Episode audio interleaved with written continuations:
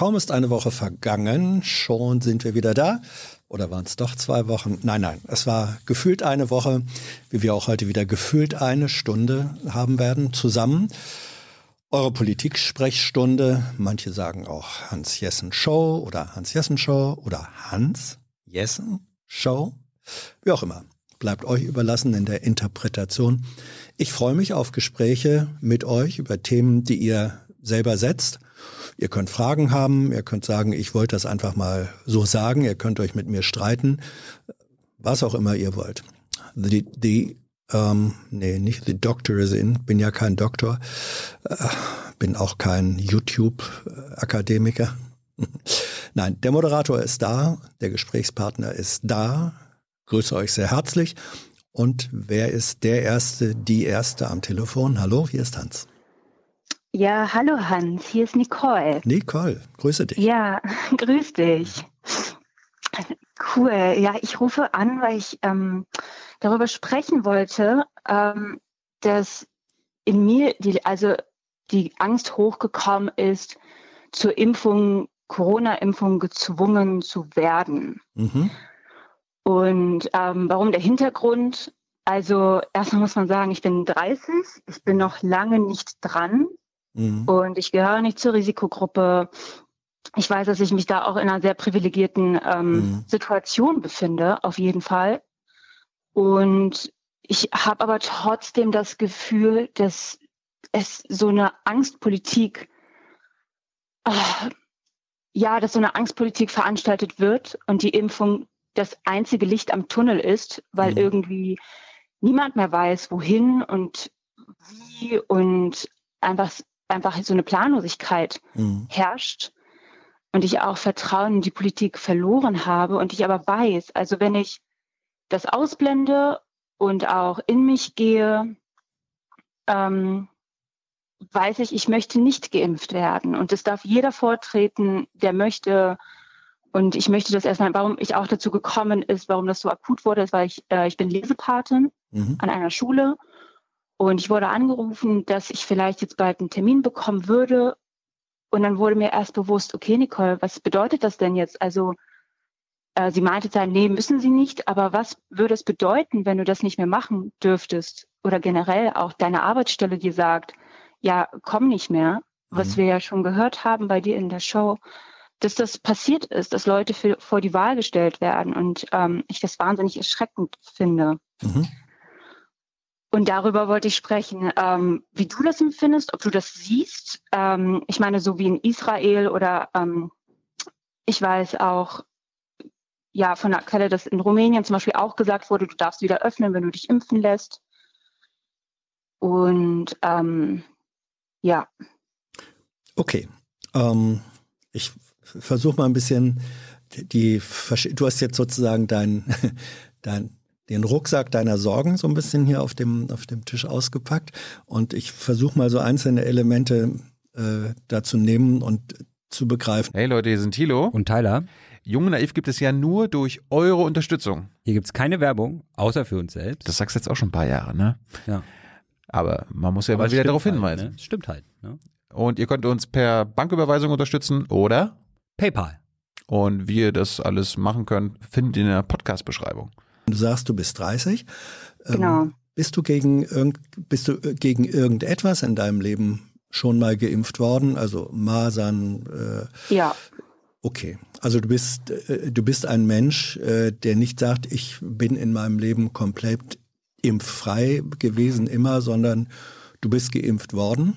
Genau, weißt auch gegen Gebärmutterhalskrebs ja. okay. und so Sachen. Das mhm. auf jeden Fall. Also Tetanus, Diphtherie, ja. ähm, okay. all diese Standardsachen. Und es ist auch nicht so, dass ich ich nicht sage, also ich bin jetzt nicht jemand, der rumgeht und sagt, oh mein mhm. Gott, du willst dich impfen lassen, oh mein Gott. Mhm, also ich finde schon. nur, dass jeder Mensch das selber entscheiden muss und darf. Ja.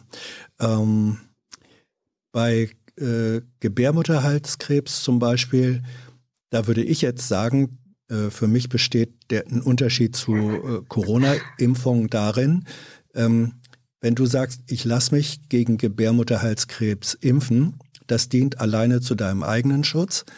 Ähm, das ist ja keine ansteckende äh, Krankheit.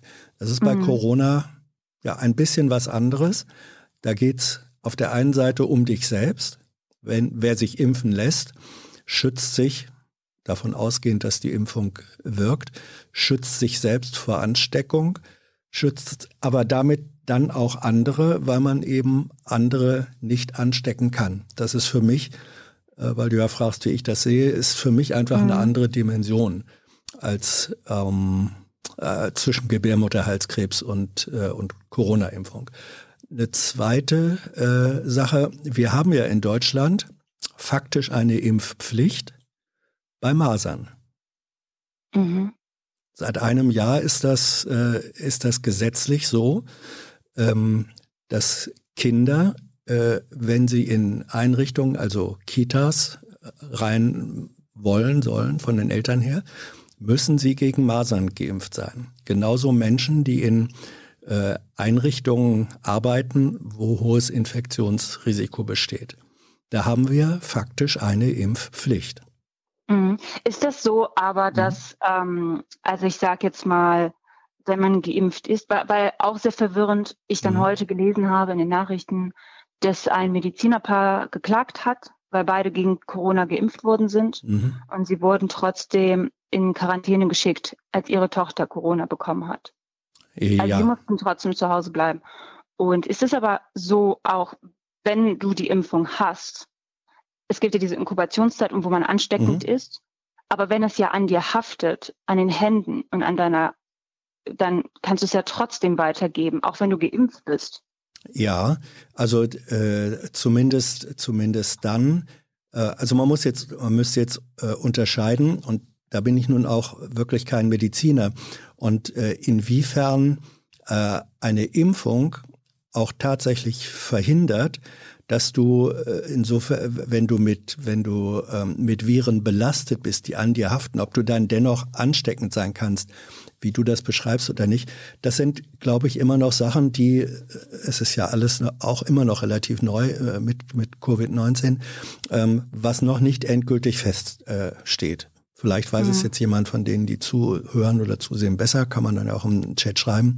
Äh, aber ich glaube, das steht noch nicht ähm, endgültig fest, inwiefern bei Geimpften sie dennoch Infektionen weitergeben können. Wenn es so wäre, dass man äh, auch als, als Geimpfter, ähm, oder es hängt dann auch davon ab, wann war die, äh, wann war die Impfung äh, der Tochter, sagtest du?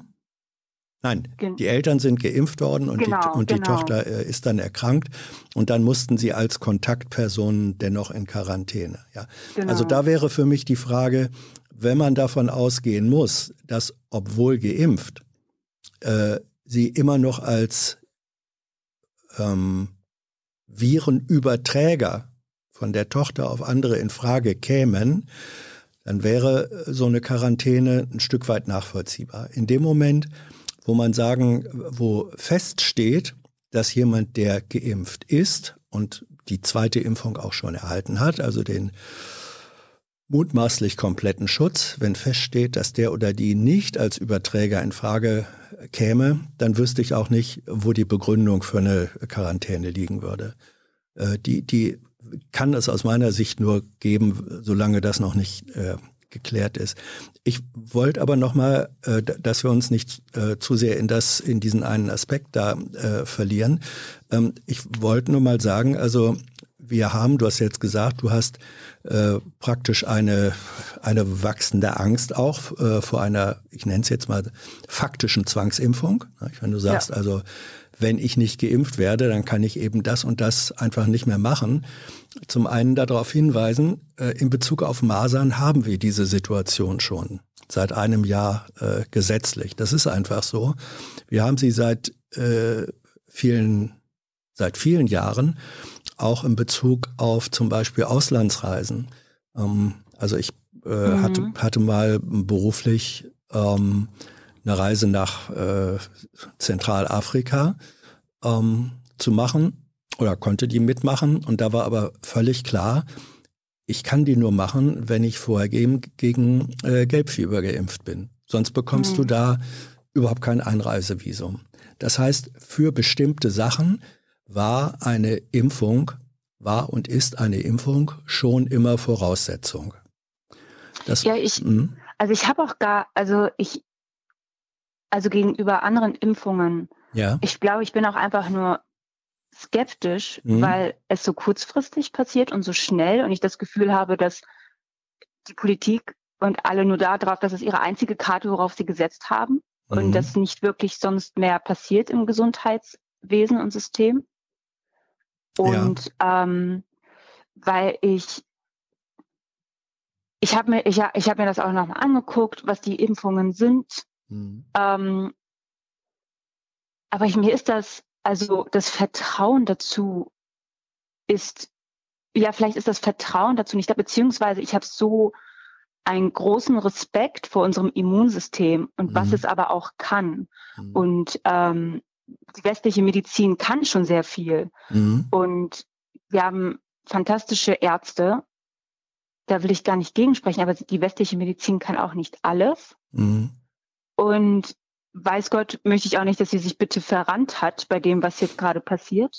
Ähm, aber ich bin einfach wo ich sage, nee, ich, ich möchte nicht vor die Wahl gestellt werden, weil mein, mein Impuls ist jetzt nein.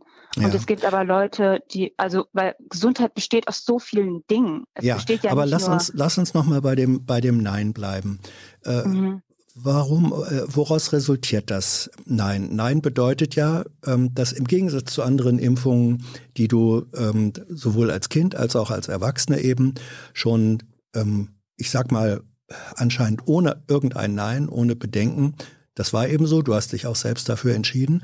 Warum war da ein Ja und warum ist jetzt ein Nein? Woraus resultiert das Nein? Das habe ich noch nicht begriffen. Mm, ich glaube, das Nein resultiert daraus, dass man mit den anderen Impfungen aufgewachsen ist. Mhm ähm, weil sie schon so lange bestehen. Als Kind hat man ja nicht wirklich ein Mitspracherecht. Ja. Da wirst du ja einfach geimpft. ähm, mhm. ähm, aber natürlich liegt es an dir, ob du jetzt deine Impfungen nach zehn Jahren oder wie lange sie auch gültig mhm. sind im Körper dann nochmal auffrischt. Richtig. Und mein Nein zu der Impfung gegen Covid-19 liegt einfach daran, dass ähm, ich mich verändert habe. Also ich habe mich seit der, äh, seit die Lockdowns angefangen haben, das erste Mal so richtig angefangen, wirklich politisch zu interessieren mhm. und aber auch schon davor angefangen, mich mit dem Körper auseinanderzusetzen und was er eigentlich kann. Und mhm. ich finde, es wird ganz oft das Gegenteil vermittelt, was wir nicht können. Aber okay. dass der Körper so ein Wunderwerk ja. ist, das wird, ja.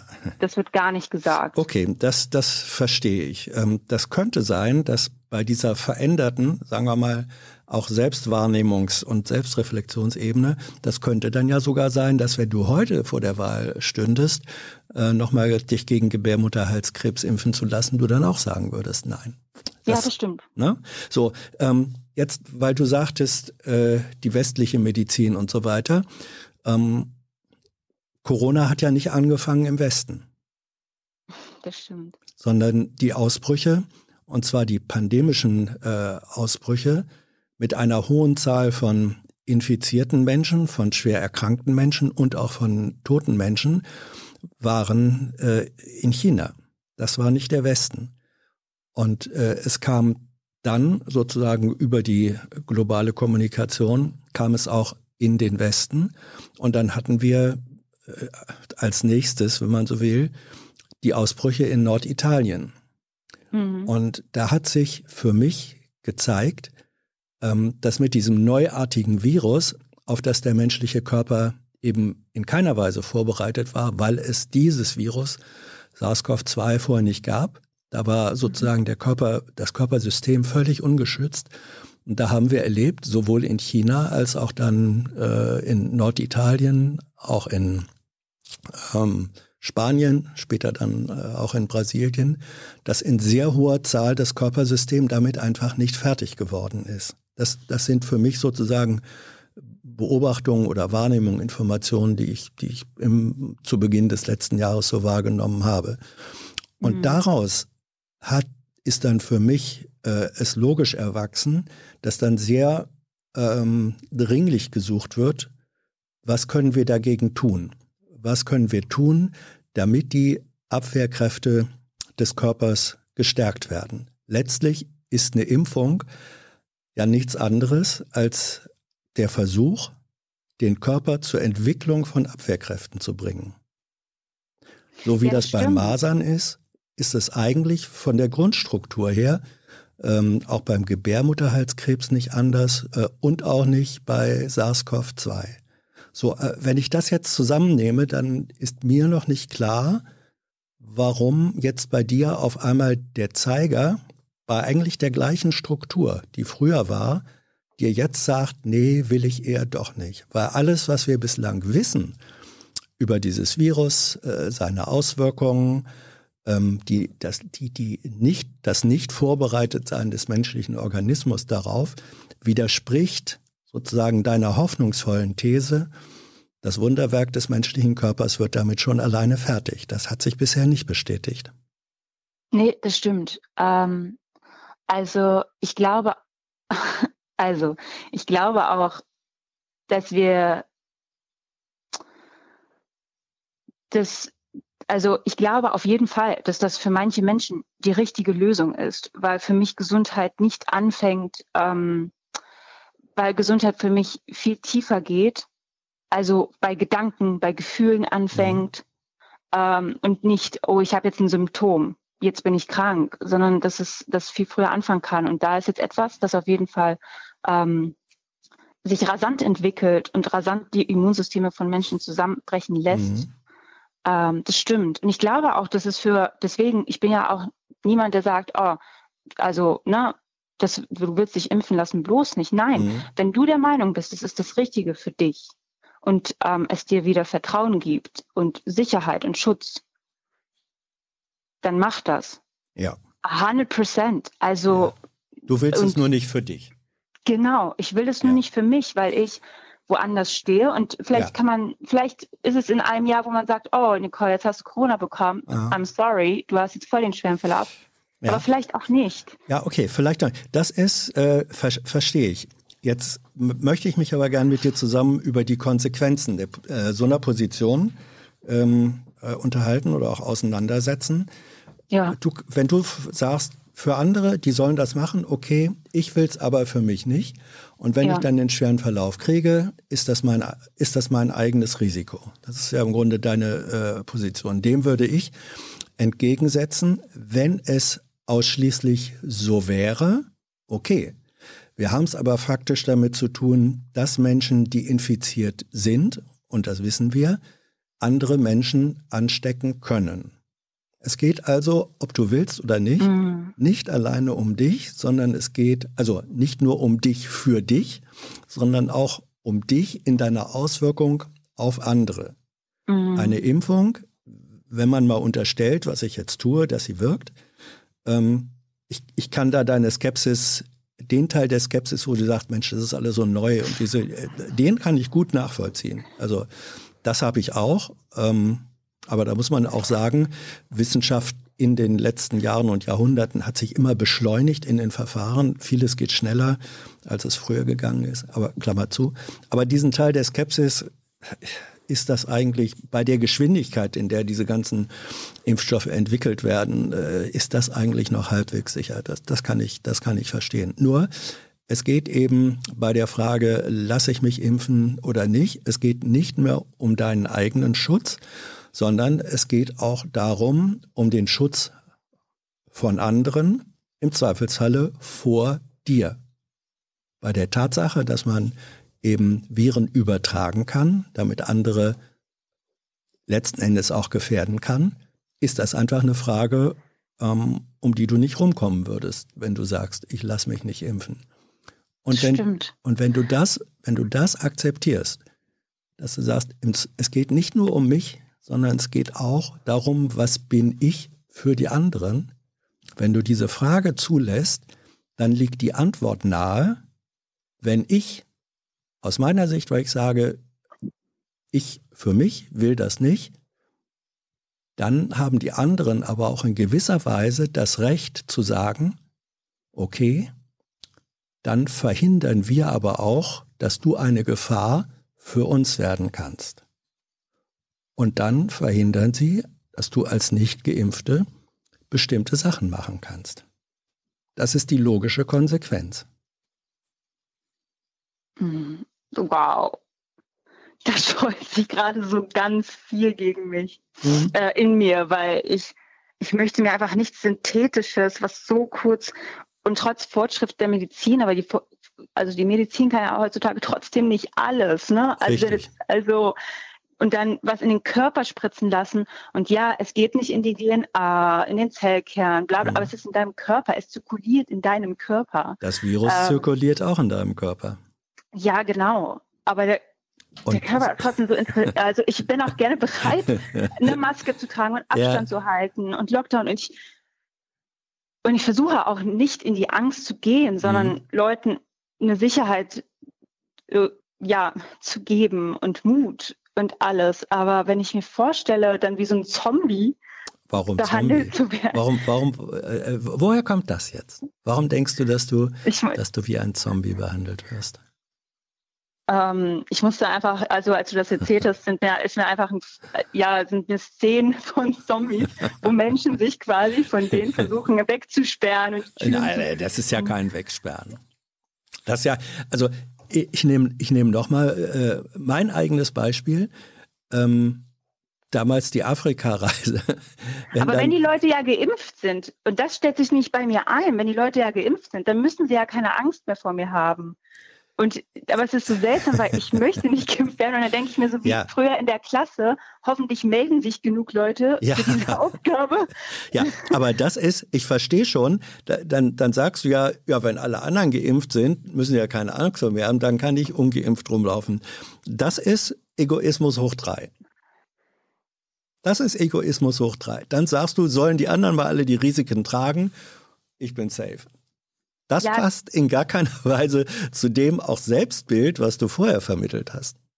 Nee, nee, gar nicht. Also das ist doch gar nicht so gemacht, weil das will ich ja nicht, dass sie diese Risiken tragen. Wie gesagt, ich sehe das ja aber. auch nicht mit dem.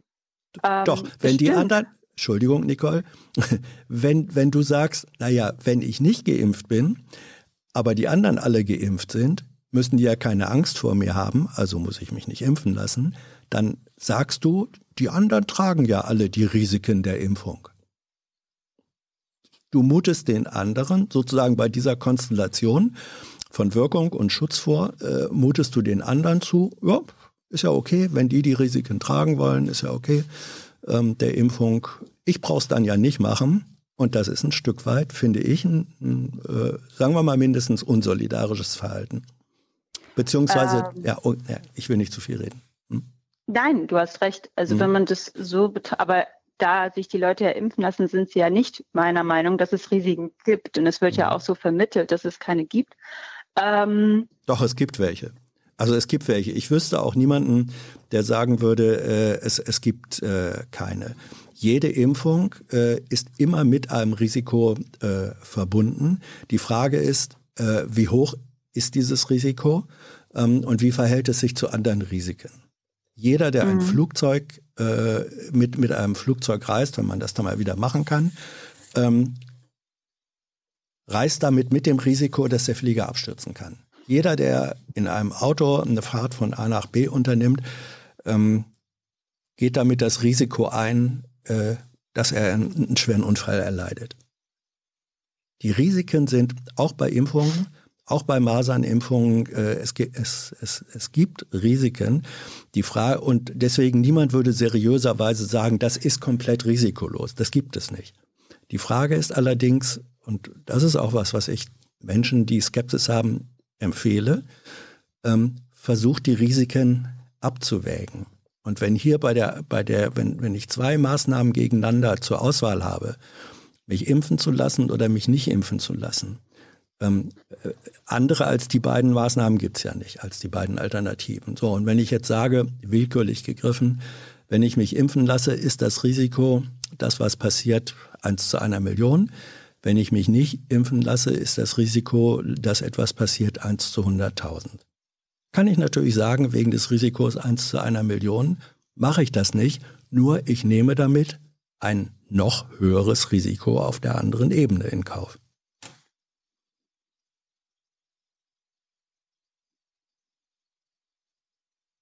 Nicole? Ja, das klingt einleuchtend.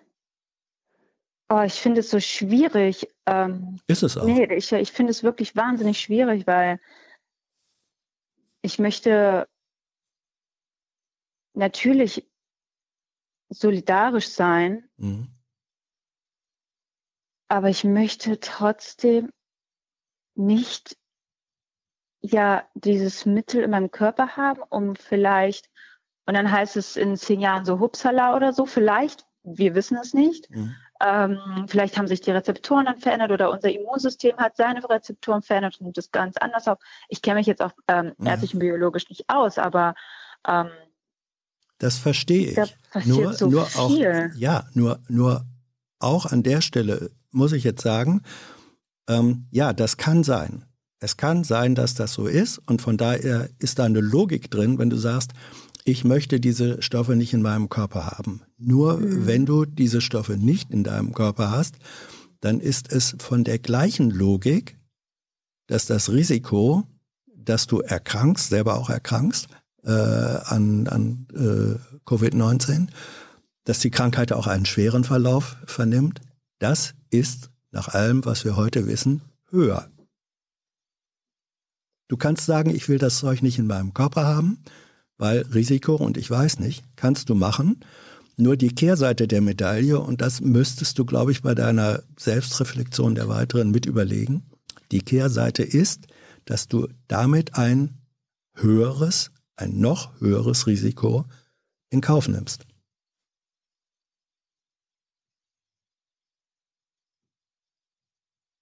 Das ist ja, ähm, wonach ist, sind die Risikoberechnungen denn jetzt schon quasi äh, vervollständigt? Oder kann man sagen, nach zwei Jahren, dass sich das quasi nochmal ändert? Also Für die ähm, Altersgruppe, für das ja, ja. Immunsystem Ja. und so weiter und so fort. Ja, es, es ist so, dass die ähm, es gibt da mehrere, es gibt da mehrere äh, Stufen. Das eine ist, dass bevor Medikamente und auch Impfstoffe äh, überhaupt zugelassen werden, müssen sie mehrere Phasen der klinischen äh, Erprobung und wissenschaftlichen Auswertung durchlaufen. Und bei den bei den Impfstoffen, bei jedem der Impfstoffe ist zum Beispiel in der dritten Phase sind das äh, über 40 oder 40.000 Probanden, die da in den, in den Test eingehen. Das ist nicht einfach so eine, so eine äh, sagen wir mal, kleine Herde von, von Versuchskaninchen. Das sind 40.000 Menschen. Und erst wenn da die, die Ergebnisse, ähm, ich sag mal, eindeutig gut klingen, auch im Vergleich zu Vergleichsgruppen, die das Medikament nicht erhalten, gibt's überhaupt erst die Zulassung. Diese Zulassung ist dann aber, und das ist für mich auch Ausdruck einer Seriosität auch von Wissenschaft und Gesundheitspolitik, diese Zulassung ist auf ein Jahr begrenzt. Es ist eine vorläufige Zulassung. Und in diesem Jahr, und in dem sind wir, das fängt ja jetzt gerade erst an mit den Impfstoffen, in diesem Mhm. Jahr finden weiterhin bei den Geimpften begleitende Beobachtungen und Untersuchungen statt, also ein Monitoring. Und zum Ende dieser vorläufigen Zulassung wird dann nochmal überprüft, hat sich jetzt hier eigentlich irgendwas ergeben, was dagegen spricht, dass das eine dauerhafte Zulassung wird. Also das ist ein Prozess. Was wir im Moment gerade jetzt aktuell, äh, gestern wurde sozusagen die Impfung mit AstraZeneca äh, ausgesetzt, weil es da diese Zahl von äh, insgesamt sieben Fällen von Thrombose äh, gab, wo gesagt wurde, hoppla, das ist, sieben ist ja jetzt äh, keine wahnsinnig große Zahl, es ist aber mehr als, ähm, als die Zahl eins. Da wurde gesagt, bevor wir diesen Impfstoff, der auch nur vorläufig zugelassen ist, bevor wir den weiter verimpfen, gucken wir jetzt erst nochmal genauer nach, nach, gibt es da einen, äh, einen kausalen Zusammenhang. Und dieses äh, Prinzip des Monitorings, der Überwachung findet auch statt im Rahmen ähm, der für ein Jahr vorläufig zugelassenen äh, Impfstoffe. Und da mögen sich äh, neue Erkenntnisse äh, ergeben. Wir haben ja jetzt im Moment auch laufend neue äh, Erkenntnisse. Durch die Ausbreitung einfach der Infektionszahlen haben wir auch andere, auch schwere Krankheitsverläufe, ähm, auch in jüngeren Altersgruppen. Du sagtest ja vorhin, du gehörst nicht zur Risikogruppe, damit meintest du vermutlich Risikogruppe der Älteren. äh, mhm. und auch der Vorbelasteten. Wir erleben aber auch da, wo die Infektion sich sozusagen weiter ausbreitet, ähm, auch bei jüngeren Menschen auch zunehmend schwere äh, Verläufe bei Jüngeren. Also auch da entwickelt sich immer noch neuer Erkenntnis statt. Ja, aber das ist, ähm, jetzt weiß ich, was mich daran so stört, nicht stört. Mhm. Das Ding ist, mit der Gesundheit und dem Immunsystem, äh, wenn du jetzt sagst, das ist ja nicht solidarisch von dir und eigentlich ziemlich gemein. Äh, gemein habe ich nicht gesagt. Ich weiß, ich interpretiere das jetzt so, mhm. weil ich finde das okay. gemein, wenn man das eigentlich nicht macht. Also wenn man sich als so ein Arsch verhält, das mhm. eigentlich halt quasi nicht mitzieht, nicht solidarisch ist. Ähm, und das, das Ding, ähm, wieso, wieso ich drauf komme mit Gesundheit. Also, dass für mich Gesundheit woanders anfängt. Und ähm, ich kenne ja, ich kenne die Menschen nicht und ich finde das dann auch unsolidarisch von Menschen, die zum Beispiel ihren Körper vergiften und ihr Immunsystem dadurch schwächen. Abgesehen davon, wenn du eine Krankheit kriegst, wenn es dich trifft, oder ja, ein Unfall ist, oder sowas. Ja, ja, dann, ja, ja, wo fängt ja. das an? Ne? Also ja, halt, so, ja, halt, halt, halt, halt, halt, halt. Den, den Vergleich äh, finde ich dann zulässig, wenn es sich bei dieser Vergiftung um etwas handelt, was andere anstecken kann. Ja, aber Sie schwächen ja auch Ihr Immunsystem damit. Ja, aber also das Sie ist, machen sich ja sogar schwächer, indem Sie nicht auf sich ja, Acht geben. Und ja, ja, aber das ist, das ist dann tatsächlich alleine aber dann muss das ich mir Individuelle. Ja was in den Körper spritzen, nur weil Sie sich schwächen ja. und nicht aber auf das, sich Acht Aber geben. damit sind Sie keine Gefahr für dich. Aber wenn ich krank werde durch die äh, Impfung, dann ist das auch beknackt. Natürlich ist das beknackt. Natürlich ist das beknackt. Deswegen stehst du und, und im Grunde wir alle und, und jeder, der vor dieser Frage steht, impfen oder nicht, du, du stehst vor dieser ziemlich bescheuerten Wahl. Ähm, lasse ich mich impfen und gehe damit ein Risiko, ich sage jetzt mal wirklich willkürlich gegriffen, von 1 zu einer Million ein, äh, dass ich, äh, dass ich erkranke? Mhm. Oder lasse ich mich nicht impfen und gehe dafür erstens ein, ein zehnfach höheres Risiko ein, dass ich selber erkranke und zum Zweiten das Risiko, dass ich andere anstecke. Also ein doppeltes Risiko. Risiko. So, du hast mhm. also letztlich nur die Wahl zwischen zwei Risiken, egal wie du dich verhältst. Das eine ist, ist das Risiko, wenn du dich impfen lässt, du kannst selber daran erkranken unter sehr ungünstigen Bedingungen, richtig. Wenn du dich nicht impfen lässt, hast du das doppelte Risiko, a, mit einer vermutlich höheren Wahrscheinlichkeit selber zu erkranken und b, auch noch für andere ansteckend und gesundheitsgefährdend zu sein. Zwischen Aber das Zweite, beiden, das wissen wir noch. Also, ach nee, doch, na klar, wenn ich mich nicht impfen lasse ja, und das bekomme, ja, dann bin dann ich super ansteckend. Aber zu wie viel ist man, also man ist gar nicht ansteckend, wenn man sich wenn man sich impfen äh, lässt. geimpft hat. Das ist äh, auch das ist noch, auch das ist sozusagen noch in der in der wissenschaftlichen Erforschung. Mhm. Ähm, das, es ist noch, also soweit ich die Studien kenne, bisher sagen die, mindestens ist das Infektionsrisiko für andere, also die Ansteckungsgefahr für andere, wird sehr deutlich reduziert. Ob ich sie zu 100 Prozent ausschließen kann, das können die Wissenschaftler wohl noch nicht sagen. Dass es aber deutlich reduziert wird, ähm, äh, ist klar. Äh, es, es, gibt ja auch im Chat, äh, ich weiß nicht, ob es aus dem Chat kommt oder ob Thilo es aufgeschrieben hat, gesagt, Kondome sind auch doof, aber schützen vor AIDS und Geschlechtskrankheiten. Ja, der, ja. Der, ja. aber Kondome musst du ja nicht in den Körper. Also das würde ich ja sehen, ja, wenn der Mann sagt, okay, ich ja, ja. mir das auf mein Ding und lebe damit. Ja. do it. Ja, ja, ja, ja. Es gibt ja auch Diaphragmen. Ähm, nee, ich, äh, der, der, der Vergleich zieht auch nicht, zieht auch nicht wirklich. Äh, das ist Nick, schwierig. Es gibt keine Situation, oder, die so vergleichbar ist. Ja, Richtig. Nicole, ähm, wir, äh, ich, ich, ich glaube, wir haben das, was wir sozusagen in so einem direkten Gespräch besprechen können, haben wir, haben wir besprochen. Und ich ja. glaube auch die sozusagen die, die Konflikt- und Widerspruchslagen, die da sind, äh, haben wir angesprochen. Und ich kann dir wie jeder und jedem anderen, auch mir selbst übrigens, ähm, wenn man sich mit der Frage beschäftigt, ähm, was ist denn, äh, lasse ich mich impfen, lasse ich mich nicht impfen, was macht das mit mir, was macht es mit mir und anderen, wenn ich das nicht mache.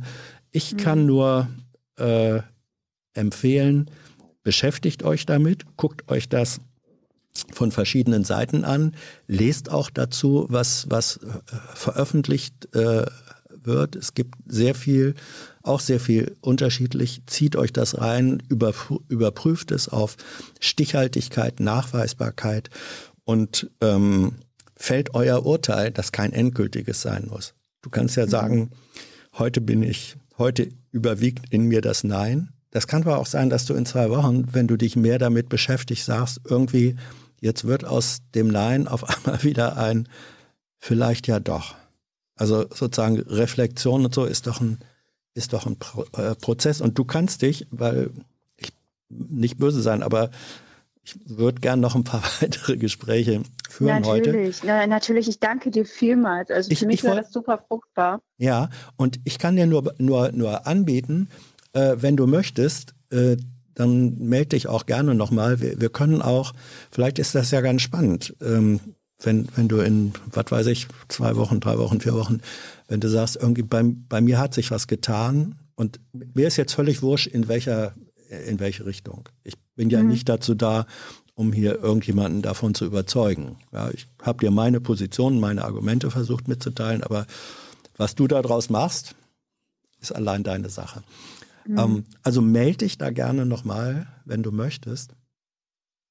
Vielen Dank, ja, das, das mache ich. Hm? Ich muss jetzt erstmal noch weiter überlegen. Ja, das ist gut. Ja. Überlegen, ist, überlegen ist immer gut. Nicole, ja. danke dir. Vielen Dank. Mach's gut. Mach's tschüss. gut. Tschüss. Ja. Ja, sie, sie hat ja, ich, ich kann diese, ich kann diese Skepsis äh, sowas von nachvollziehen, weil Impfungen sind Eingriffe äh, ins eigene Körpersystem. Das, das ist schon richtig. Es ist im Grunde, es ist ja eine Provokation äh, für den Körper. Da wird etwas äh, eingeführt in den Körper, damit der Körper darauf reagiert. Andererseits bei einer Infektion findet das Gleiche oder ein vielleicht noch Schlimmeres oder eigentlich bestimmt noch schlimme, Schlimmeres Eindringen von Viren in den Körper statt. Und die machen das dann auf die brutalste Weise. Also ich vergleiche das mal mit einem kruden Beispiel. Die Viren sind so ein bisschen wie eine Schlägerbande, die dich überfällt und, und zu Brei haut. Ähm, und ist es dann unter Umständen nicht besser? Ich bereite mich in einem Training darauf vor, dass ich dieser Schlägerbande nicht schutzlos ausgeliefert äh, bin. In dem Training muss ich mich auch prügeln, aber es ist eine Form von kontrollierten Prügeln. Na gut. So. Themenwechsel. Wer ist jetzt dann? Hallo, hier ist Hans. Hallo Hans, hier ist Simon. Simon. Ja. Hast du ich, zugehört eben? Äh, ja. Ja, und? Lässt du dich, äh, weißt du schon, ob du dich impfen lässt oder nicht? Ähm, ich habe ja den, den Luxus, dass ich, äh, dass ich erst ganz hinten dran bin, aber ja. ich denke, dass ich äh, auf mich auf jeden Fall impfen lassen okay. werde. Gut, äh, aber das ist nicht dein Thema, sondern nee. wie, alt bist, wie alt bist du? Ich bin 20. Okay, 20, ja. Mhm. Worum geht's? Ich möchte mit dir über den Wald reden einmal. Ähm, mhm. weil Hatten wir vor ein paar Sendungen schon mal, ne? Mhm. Äh, ja, der, da ging es um die Besetzung des Waldes, glaube ich. Ne? Genau, ne? ja. Ja, äh, nee, ich habe da, also äh, das kam von der äh, Bundespressekonferenz mit Klöckner ah. aus. ähm, ich ich habe mich ein bisschen drauf gefreut, weil ich dachte, äh, hey, es geht um den Wald. Ja. Ähm, aber es wurde nicht wirklich über den, den Wald geredet. Äh, ja, so, oder über das Ökosystem Wald wurde quasi nicht geredet. So. Äh, und ich möchte in dem Zusammenhang dann auch noch über den äh, Konsum mit Holz reden weil mhm. der natürlich im engen Zusammenhang dazu steht. Ja. Und also ich bin, ich mache eine Tischlerlehre. Aha, ein Holzwurm. Äh, man, nennt die, man nennt euch Holzwurm, ne? äh, manche nennen, ja, manche machen das. ja, okay, ja. Genau. Ja. Ähm, jo, also die, die zwei Hauptthemen. Ja. Und am Ende vielleicht noch ganz kurz über, über Baumhäuser was. Aber ja. Das ist ja die Verbindung von, von Wald und Konsum, wenn man so will. Ja. Genau. Okay, ja, fang an. Also warum, wa- was, du hast gesagt, äh, am Anfang, die Pressekonferenz hätte dich interessiert und dann sei es da ja aber doch gar nicht über Wald als Ökosystem äh, gegangen. Was ist denn da, wa- was ist jetzt deine Botschaft, äh, was möchtest oder deine Position, worauf möchtest du aufmerksam machen? Also das, das Ding ist, dass es gar nicht mal so einfach ist zu sagen, was ist jetzt ein nachhaltiger Wald. Mhm. Ähm, weil alleine da gibt's gibt's, also mir aus dem Kopf würden drei unterschiedliche Fälle eingefallen, wie man das jetzt, äh, wie man das jetzt definieren könnte. Man könnte einmal sagen, ähm, wir, wir wollen so das, wie es früher einmal war. Mhm. Wir können jetzt sagen, wir wollen das mit der möglichst großen, größten ersichtlichen Biodiversität. Mhm. Ähm, oder wir sagen, wir, wir wollen das jetzt klimatechnisch nutzen und so schnell wie möglich, so paranoid wie möglich, möglichst viel Kohlenstoff in Mhm. Bäumen binden. Mhm. Ähm, und das sind drei völlig verschiedene Sachen. Mhm. Also ähm, zu dem, wie es wie es früher einmal war. Mhm. Das, man muss bedenken, also quasi auf Deutschland geguckt, fast ganz Deutschland war Wald oder so ziemlich Deutschland war Wald. Ja, Ähm, und zwar Mischwald, ja, überwiegend. ja, Mhm. aber 80 Prozent davon waren Buchen. Mhm. Ähm, das heißt, es gibt, also das ist nämlich schon wieder dieser, dieser Widerspruch zu der größtmöglichen Biodiversität. Mhm. Das, das ist nicht gleichbedeutend. Mhm. Ähm, weil das, also das Ding ist, das hat einen Grund, warum das so ist. Das ist, weil ähm, durch die letzte Eiszeit, Mhm. Ähm, die kam ja aus, aus dem Norden und ähm, die, die ähm, Pflanzen und Tiere, äh, also die Flora und Fauna, die musste natürlich in den Süden ausweichen, aber hier in Deutschland äh, haben wir die Alpen im Süden. Von daher ist, ist vieles verloren gegangen. Und letztendlich hat nur die Buche überlebt. Ja. Oder haupt, nee, nee, hauptsächlich ja, zumindest. Darwin, Survival of the Fittest. Ja. Mhm. ähm, nee, und äh, so, das heißt, wir könnten jetzt sagen, wir machen überall wieder Buchen hin Mhm. ähm, und lassen Buchen wachsen. Äh, dann und auf, auf lange Sicht gesehen erschaffen wir Urwälder. Ähm, das ist nur, wenn man noch ökonomischen Nutzen haben will vom Wald, ist das schwierig, ähm, weil, weil man ihn quasi sich, sich selbst äh, überlassen müsste. Mhm. Und wir äh, haben auch noch den Faktor, dass das Holz nicht, also dass jedes Holz unterschiedlich eingesetzt wird. Mhm. Äh, Buche zum Beispiel kann man, kann man schlecht für, für draußen nehmen. Mhm. Also wenn wir, wir haben, äh, wir nutzen für draußen ja viel, auch viel Nadelholz oder sowas. Äh, oder eben, eben Eiche, das kennt man aus dem Fachwerk. Aber das Buche äh, würde draußen anfangen zu gammeln. Mhm. Das heißt, alles, was der Witterung ausgesetzt ist, können wir schon mal nicht mit Buche, können wir ni- schon mal nicht Buche für nutzen. ja. So. Mhm. Ähm, jetzt könnten wir sagen, okay, wir, wir machen jetzt, wir schaffen jetzt die größtmögliche Biodiversität. Mhm. Ähm, wir machen jetzt einen, so einen klassischen Mischwald und sowas ähm, und machen ganz viel Naturverjüngung. Da, also davon wurde ja auch gesprochen. Naturverjüngung heißt im Großen und Ganzen, wir, wir pflanzen nicht neu, sondern wir nehmen, oder und wir roden nicht, sondern wir nehmen einzelne Bäume raus aus dem Wald und lassen quasi durch die, durch diese Lücken, die entstehen, durch die Licht nach unten kommt, lassen wir die Bäume nachwachsen. Ja.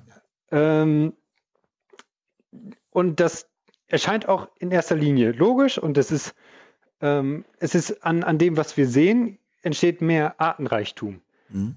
Ähm, aber das ist nicht unbedingt wirkliche, wirkliche Natur. Das, also vor allen Dingen sind es, sind es Großtiere, die dann da, äh, die dann da leben. Also vielleicht mehr, mehr Wild oder ähnliches, äh, weil zum Beispiel die, ähm, die, der Wald an sich ist, oder der, der Urwald, so wie er war, mit den Buchen war zum Beispiel sehr dunkel.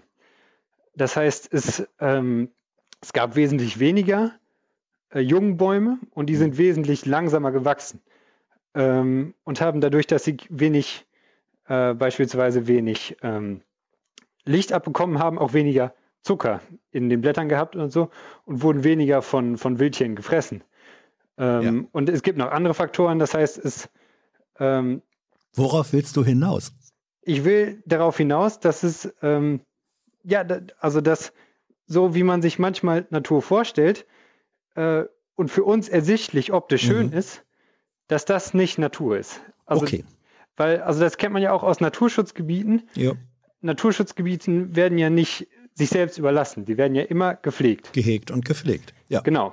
Ja. Ähm, das ist. Es ist, es ist, äh, man spricht ja deswegen äh, auch völlig zu Recht und da ist Sprache, finde ich, dann auch sehr aufklärerisch. Ähm, man redet ja auch von Kulturen. Und Kultur ja. ist etwas Angelegtes. Genau, ja. Mhm. Das, also das, das Problem, worauf ich vielleicht letztendlich hinaus will, ja. ist, dass es, ähm, ich tue mich richtig, richtig schwer damit. Also wenn man einen nach, äh, wenn man einen wirtschaftlichen Nutzen ja. haben will und den Wald sich nicht komplett sich selbst überlässt, dann ist es immer halbherzige Natur irgendwie. Also mhm. ich, man, man, kann da immer sagen, okay, wir, äh, das ist jetzt für, für den und den Aspekt der Natur gut. Mhm. Ähm, und wir, oder wenn wir das nicht machen, dann, dann ist das für einen anderen Aspekt gut aber es ist, es ist nicht Natur selber. Deswegen tue ich mich da ganz schwer mit. Ja, ähm, äh, das verstehe ich schon. Äh, also wenn, wenn du jetzt sagst, eigentlich, wenn wir über Natur reden, äh, würdest du sagen, ist die radikale Position die ähm, von menschlichem Eingriff unberührte, naturwüchsige ja. Natur. Ja. So, ähm, in der, in der lebt aber Menschheit eigentlich nicht. Das, sondern, ist, das ist richtig.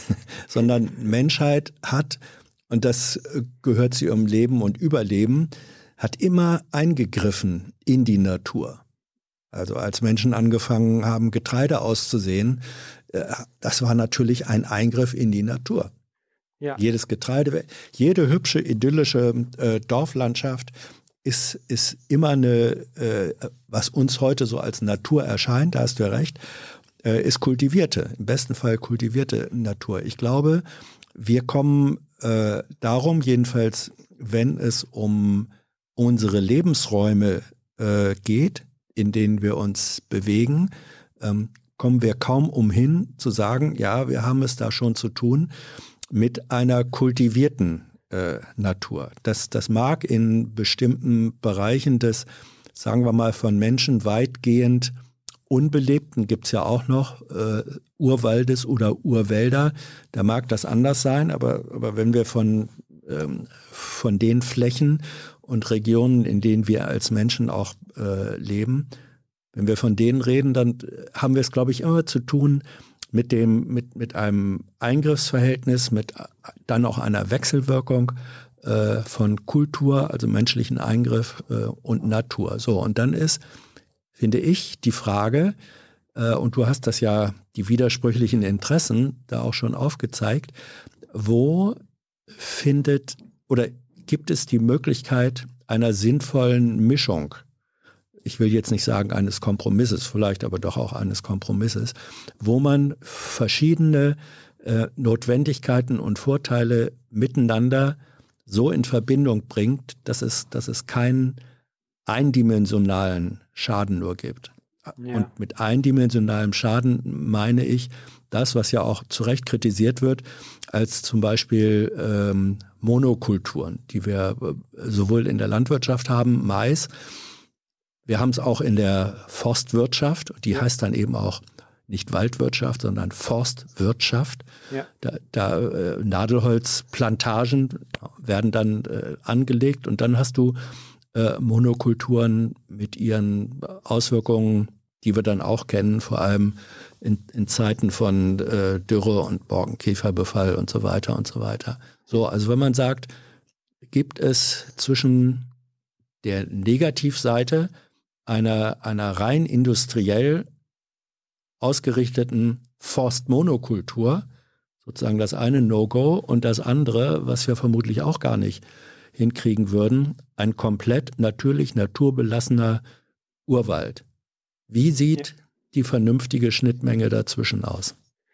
Ja, das, das ist eine gute Frage. Wenn ich die, die jetzt beantworten könnte, das wäre schön. Aber ich könnte, also was ich schon mal auf jeden Fall machen kann, ist zu sagen, was auf jeden Fall katastrophal ist. Das kann ich schon mal sagen. Ähm, und das habe ich äh, in der Bundespressekonferenz zum Beispiel absolut vermisst, beziehungsweise ähm, fand ich das schon fast skandalös, weil da saß ja die, die Expertin war, glaube ich, ähm, irgendwie eine Expertin für, für Waldboden oder Bodenerhaltung. Mhm.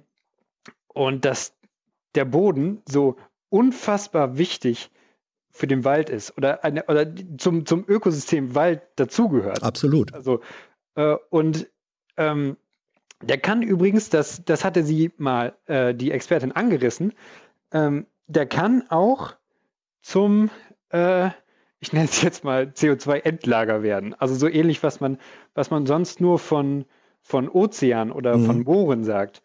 Ähm, heißt es ja beim Wald oft, äh, dass die, ähm, dass das Holz, was wächst, äh, nimmt zwar, speichert zwar CO2, aber insofern es vermodert oder äh, genutzt wird, beziehungsweise ent, äh, im Endeffekt verbrannt wird, gibt es das äh, wieder, setzt wieder Kohlenstoff. Genau rein. das wieder ja. ab. Ja. Ähm, so ist es ja auch. Ja, aber der, äh, wie gesagt, sie hat es angerissen, ist der Waldboden kann das. Der zum Beispiel, wenn viel Schatten da ist, dann kann er Teile vom Holz äh, in den Boden, wie gesagt, als, als Endlager benutzen. Mhm. Ähm, unter anderem sind da zigtausend Organismen und das ist ein, ein riesiger Wasserspeicher. Mhm. Und was, was mich so, was mich fast am meisten aufgeregt hat über diese Bundespressekonferenz, war der, der kleinste Nebensatz, ja. äh, dass sie, dass Frau Klöckner sagt, dass sie in Harvester investiert. Also mhm. Harvester, das sind diese, diese Erntemaschinen, die quasi. Harvester. Ich glaube, eine andere Betonung. Also to harvest heißt ja äh, äh, ernten, ne? Also die, meinst du die großen Erntemaschinen? Ja, die, die meine ich. Okay. Ja, ja. Hm? ja. okay. Ähm, hm. Und also man, die verdichten den Boden. So, und das ist, mhm. das sieht man manchmal nicht so stark, weil die sehr breite Räder haben, aber gerade diese breiten äh, oder Reifen oder Ketten, äh, die sind besonders schlimm, äh, weil die wirklich auf mehrere Meter den Boden verdichten, sodass 95 Prozent weniger Wasser äh, ja. da ist. So, und das ist quasi irreversibel. Das braucht zigtausend Jahre, äh, bis sich das wieder erholt hat. Also ja, man könnte es schon. Wenn man will, könnte man es auch zum Beispiel mechanisch wieder auflockern. Ähm, man kann auch Moore renaturieren in relativ kurzer Zeit. Das ginge schon, aber du hast erstmal recht. Ähm, durch den Einsatz von, äh, von großen Maschinen äh, auf Boden findet einfach eine Verdichtung statt. Im Winter ist es das gleiche in den Skigebieten durch äh, die durch durch die Pistenbullis und so weiter findet auch eine Verdichtung äh, statt, die nicht nur den Schnee be betrifft, sondern auch den Boden darunter dann. Aber ich, ich würde dir da. Ja. Mhm. tatsächlich, ich würde dir da tatsächlich äh, widersprechen wollen. Ah. Ähm, weil, also nach, nach meinem Kenntnisstand, also da, das gibt es ja in der Landwirtschaft auch, dass diese das nennt sich dann, glaube ich, sogar Tiefenzahn. Das ist dann quasi wie ein Flug, mhm. nur, in, nur in riesig. Ja. Ähm, und das, ähm, das kann zwar den Boden umgraben, ähm, aber in, de, in der Tiefe und in der Masse kann es das, äh, kann es das nach meinem Kenntnisstand äh, nicht nicht wieder so wiederherstellen, wie es war. Na gut, ähm, also da äh, will ich gar nicht mit dir äh, drüber streiten, weil also da würde ich jetzt wieder wieder Dreifachblinde von der Farbe sprechen, weil ich habe zum Beispiel keine Ahnung, ähm, wie tief die Verdichtung dann tatsächlich reicht. Die ist ja Verdichtung ist ähm, 30 Zentimeter unter der Oberfläche sicherlich eine andere als zwei Meter äh, unten drunter. Ja, und es geht und wenn du, tiefer, soweit ich weiß. Und, und noch tiefer. Das, das weiß ich nicht. Da will ich auch nicht drüber äh, oder kann ich nicht, nicht drüber streiten, weil ich darüber einfach zu wenig weiß. Aber ich nehme jetzt deine, deine These auf. Du sagst, äh, also selbst wenn man in einer gewissen Tiefe wieder Aufbrüche macht und sagt, guck mal hier, wir beseitigen ja hier die Verdichtung. Das ist ja das Prinzip jedes, auch des simplen Hakenfluges war das ja eigentlich schon so. Sagst, äh, die, die äh, Veränderungen in den Schichten darunter, die kriegst du damit eben nicht, äh, nicht wieder weg. Ne? Genau. Ähm, Ja, jetzt pass mal auf. Du hattest ja, mir ist jetzt immer noch nicht klar, wie sieht denn eigentlich deine Vorstellung äh, aus, einer, einer, eines, auch aus deiner jetzigen Perspektive, guten Waldes? Ja. Wie, wie sieht der Simon Guter Wald, Wald aus? das ist, ähm, das ist das Paradoxe, weil da, also da, das wäre quasi auch der, der Umschwung zum, äh, zum äh, Umgang mit dem oder Konsum mit dem Holz. Mhm. Ähm, weil ich, also die, der, der gute, die, der gute Wald, den, den Simon sich vorstellt, das ist ein bisschen hoffnungslos, weil er, weil er nicht wirklich erreichbar ist. Weil das, ähm, das ist das Paradoxon oder das große Problem, das ich habe. Dass, ähm, oder äh, das Paradoxon, das es vielleicht deutlich macht, ist, äh, wir, wir leben jetzt in einer Zeit, wo wir, wo wir alle nachhaltiger werden wollen. Mhm. So, wir wollen umsteigen auf äh, natürlich nachwachsende Ressourcen. Mhm. Dazu zählt Holz. Mhm. So, und wenn ich jetzt aus, ich beispielsweise aus, aus dem Handwerk jetzt spreche, wenn wir jetzt ähm, alle sagen, okay, wir wollen jetzt, wir wollen keine Kunststoffdämmung, wir wollen jetzt ähm, Holzfaserdämmplatten, also Mhm. Dämmung aus Holz.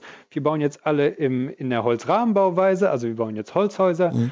Äh, wir, bauen, äh, wir, wir bauen jetzt Holzfenster ein. Ähm, alles das, was, was jetzt schon, ähm, was jetzt schon da ist, nur eben nicht nachhaltig, das könnte man jetzt sagen, okay, schwenken wir alles auf Holz um. Mhm. Brauchst Aber du das- viel Holz. Da, da brauchst du viel Holz. Vor allen Dingen viel mehr, als, als wir hier haben. Das ist, Ja. ähm, also ich glaube, wir, das, das, geht, das geht jetzt langsam viel fundamentale, äh, fundamentaler, Mhm. weil, also ich glaube, das ist einfach, dass wir grundsätzlich erstmal zu viele Menschen sind. Ähm, das Ja, das will ich so sagen, weil, also Da bewegen wenn wir man- uns jetzt auf ein sehr anderes Feld. ja, aber okay, wenn, wenn man, wenn man sagen will, okay, wir, wir bekämpfen jetzt nicht die Menschen, ja. ähm, dann, dann müsste man eine Etage tiefer gehen und sagen, okay, wir, wir brauchen irgendwie ein, ein anderes Wirtschaftssystem, das, das eben nicht auf äh, Ausbeutung der Natur auf ist oder eben einfach zu sagen, wir müssen drastisch umdenken und weniger sagen, wir konsumieren. weniger konsumieren und also viel, viel, viel weniger konsumieren Mhm. und viel, viel, viel mehr recyceln. Ja, Ähm, bin ich sofort bei dir. ja, das ist schön. Dann sind wir Ja, schon doch, zu doch, zweit. doch. Also äh, ich, ich, ich bin, seit ich denken kann, äh, ein Anhänger der, der Kreislaufwirtschaft, ähm, die das ja mit äh, beinhaltet. Äh, de- die, also Recyclingmodelle, ich finde das skandalös, was alles äh, einfach so wirklich blind, äh, Ex und Top wird ja heute nicht mehr als äh, das war ja vor 20 Jahren oder 30 Jahren, war Ex und Top wirklich eine, eine ähm, aktiv gefahrene Werbestrategie. Damit Ja. wurden, damit wurden, wurden Getränkedosen beworben. Ex und Top. Toll, geil. Das schreibt heute niemand mehr so, aber ich glaube, als Inschrift in vielen Köpfen äh, und Bewusstseinssteuerung ist es in Wahrheit eben doch immer noch da. Und Ja. das ist, äh, das ist kompletter Wahnsinn. Genau. Und Absolut. also da gibt's. Ja, Entschuldigung, du Ja. wolltest noch was sagen? Nee. Ähm, also so, so ein paar einfache Sachen, ähm, die, die kann, die kann jeder umsetzen. Also wenn wir jetzt, also man könnte jetzt schon fast hingehen und sagen, äh, das wäre das wäre so meine Variante, so wir, wir boykottieren jetzt Ikea, aber ähm, wir, wir können einfach äh, sowas wie, ja, so Ikea-Produkte oder wirklich diese, diese, ähm, diese sehr billigen Massenprodukte, wenn die fünf Jahre halten, dann ist das also auf, auf die, die Lebzeit von Bäumen, die eigentlich mehrere hundert Jahre betrifft, ist das eigentlich ein, nichts anderes als ein Einwegprodukt. Es Ja. ist ähm, so, und wenn wir jetzt sagen, äh, es gibt so viele, so schöne alte Schränke, ähnliche äh, zum Beispiel, da könnte man sagen, okay, macht euch doch die Mühe, guckt euch auf, auf Ebay oder sonst Mhm. wo um äh, und guckt, ob ihr alte Schränke findet. Und wenn ihr die kauft, dann sind die wahrscheinlich noch ein bisschen teurer. Aber selbst wenn sie in fünf Jahren nicht mehr gefällig sind und ihr sie ansatzweise gepflegt habt, die sind ja eigentlich immer noch qualitativ hochwertig, kann man sie sogar wieder verkaufen für einen sehr ähnlichen Wert. Mhm. Ähm, das kann man zum Beispiel machen. Ja. Oder du hast jetzt noch zwei Vorschläge. Okay. ähm, dann was, äh, was sehr ähm, bei mir im, im Betrieb zum Beispiel, was mir immer wieder wehtut, ist, äh, wir haben bei Holz einen unglaublich großen Verschnitt. Also äh, das, was letztendlich aus der, aus der Bohle, also aus dem Stück Mhm. Holz, aus dem Stück Baumscheibe, dann letztendlich ins Möbel wandert, ist sehr, sehr, sehr gering. Ja. Und es gibt, ähm, äh, es sind quasi zwei Stilarten von Möbeln. Ähm, es ist, das eine ist so ein bisschen ja, astrein und, Mhm. und super gerade äh, und so. Und das andere ist, äh, wird oft rustikal genannt. Und das ist, da sind dann zum Beispiel öfter Äste drin oder ähnliches. Äh, ich würde immer, immer, immer sagen, äh, rustikale Möbel kaufen. Ja. Weil erstens finde ich es, ich persönlich finde es optisch ansprechender. Mhm. Ähm, und das ist, man, man macht es sich nicht vor, aber Bäume haben Äste. So, und, äh, und wenn man da astfreie Stücke rausschneidet, dann ist das, ähm, dann, dann ist das ein Bruchteil von dem, was der, was der Baum bietet. Ja. Ähm, also ich glaube, damit kann man schon, schon äh, einiges wirklich gut machen. Und noch einen Vorschlag? Und noch einen Vorschlag, genau. Ähm, äh, viele sagen sich ja, wenn sie, äh, wenn sie sich mal ansatzweise für ein, für ein Produkt vom Tischler Mhm. ähm, interessieren, dann sagen die, oh, das ist ja teuer, das ist ja unfassbar teuer. ähm, aber keiner sagt zu dem IKEA-Produkt, oh, das ist ja unfassbar günstig. Mhm. So, und ich glaube, dass es ist nicht teurer. Mhm. Denn wenn man sich mal anguckt, ähm, wie viele Kleiderschränke hat man heute in seinem Leben? Mhm. So sagen wir, also bestimmt fünf Stück. Mhm. Ähm, früher war es so, dass ein Kleiderschrank eben Für fünf drei Generation- Generationen gereicht. Ja, genau, genau. Ja, ja, ist Und dann irgendwann rechnet sich das wieder. Ja. Und es ist einfach qualitativ hochwertiger Ja. Und man spart halt viel mehr Holz. Ja. Okay, Simon, das, das war jetzt ein äh, sehr eleganter Werbeblock noch für solides Tischlerhandwerk äh, äh, am Ende. Ich zitiere meinen Freund und Kollegen Alexander Theiler, der immer sagt, wer billig kauft, zahlt zweimal mindestens. Äh, da steckt ein bisschen da auch drin. Hey Leute, Thilo hier. Unsere naive Arbeit in der Bundespressekonferenz und unsere wöchentlichen Interviews, die sind nur möglich, weil ihr uns finanziell unterstützt. Und damit das so bleibt, bitten wir euch, uns entweder per Banküberweisung oder PayPal zu unterstützen. Weitere Infos findet ihr in der Podcast-Beschreibung. Danke dafür. Ähm, wir werden jetzt heute nicht mehr über Baumhäuser äh, reden. Vielleicht machen wir das ein äh, andermal. Aber äh, ich, ich fand sozusagen deine äh, Anregungen und Überlegungen äh, auch zum Nachdenken. Was ist eigentlich Wald? Und was ist Natur? Und was ist nicht Natur? Und wie gehen wir dann damit um? Ich finde, da hast du, äh, da hat der Holzwurm äh, eine schöne Schleife geknüpft. Dafür danke ich dir sehr, Simon. Ja, gerne. Okay? Dir noch einen Gerne, ja, ja, dir auch. Und wir können gerne bei anderer Gelegenheit dann nochmal über Baumhäuser reden, wenn du möchtest. Das ist okay. Okay, mach's gut, tschüss. Ja, tschüss. Ja, war das despektierlich, Tischler Holzwürmer äh, zu nennen? Nee, ich glaube nicht. Ähm, ich kannte ein paar, ein paar Tischler sozusagen in meinen früheren Jahren und die, die haben sich selber äh, sagen, ah, ja, bist auch gelernter Holzwurm oder so. Und dann, dann denke ich, darf man das auch, wenn es nicht verächtlich äh, und despektierlich verwendet wird. Was es nicht ist, ich habe großen Respekt vor jedem Handwerk. Dieser Tisch zum Beispiel auch hier, das ist eine solche tolle Tischlerarbeit, die wir aus genau diesem Grund auch gekauft haben für das Studio.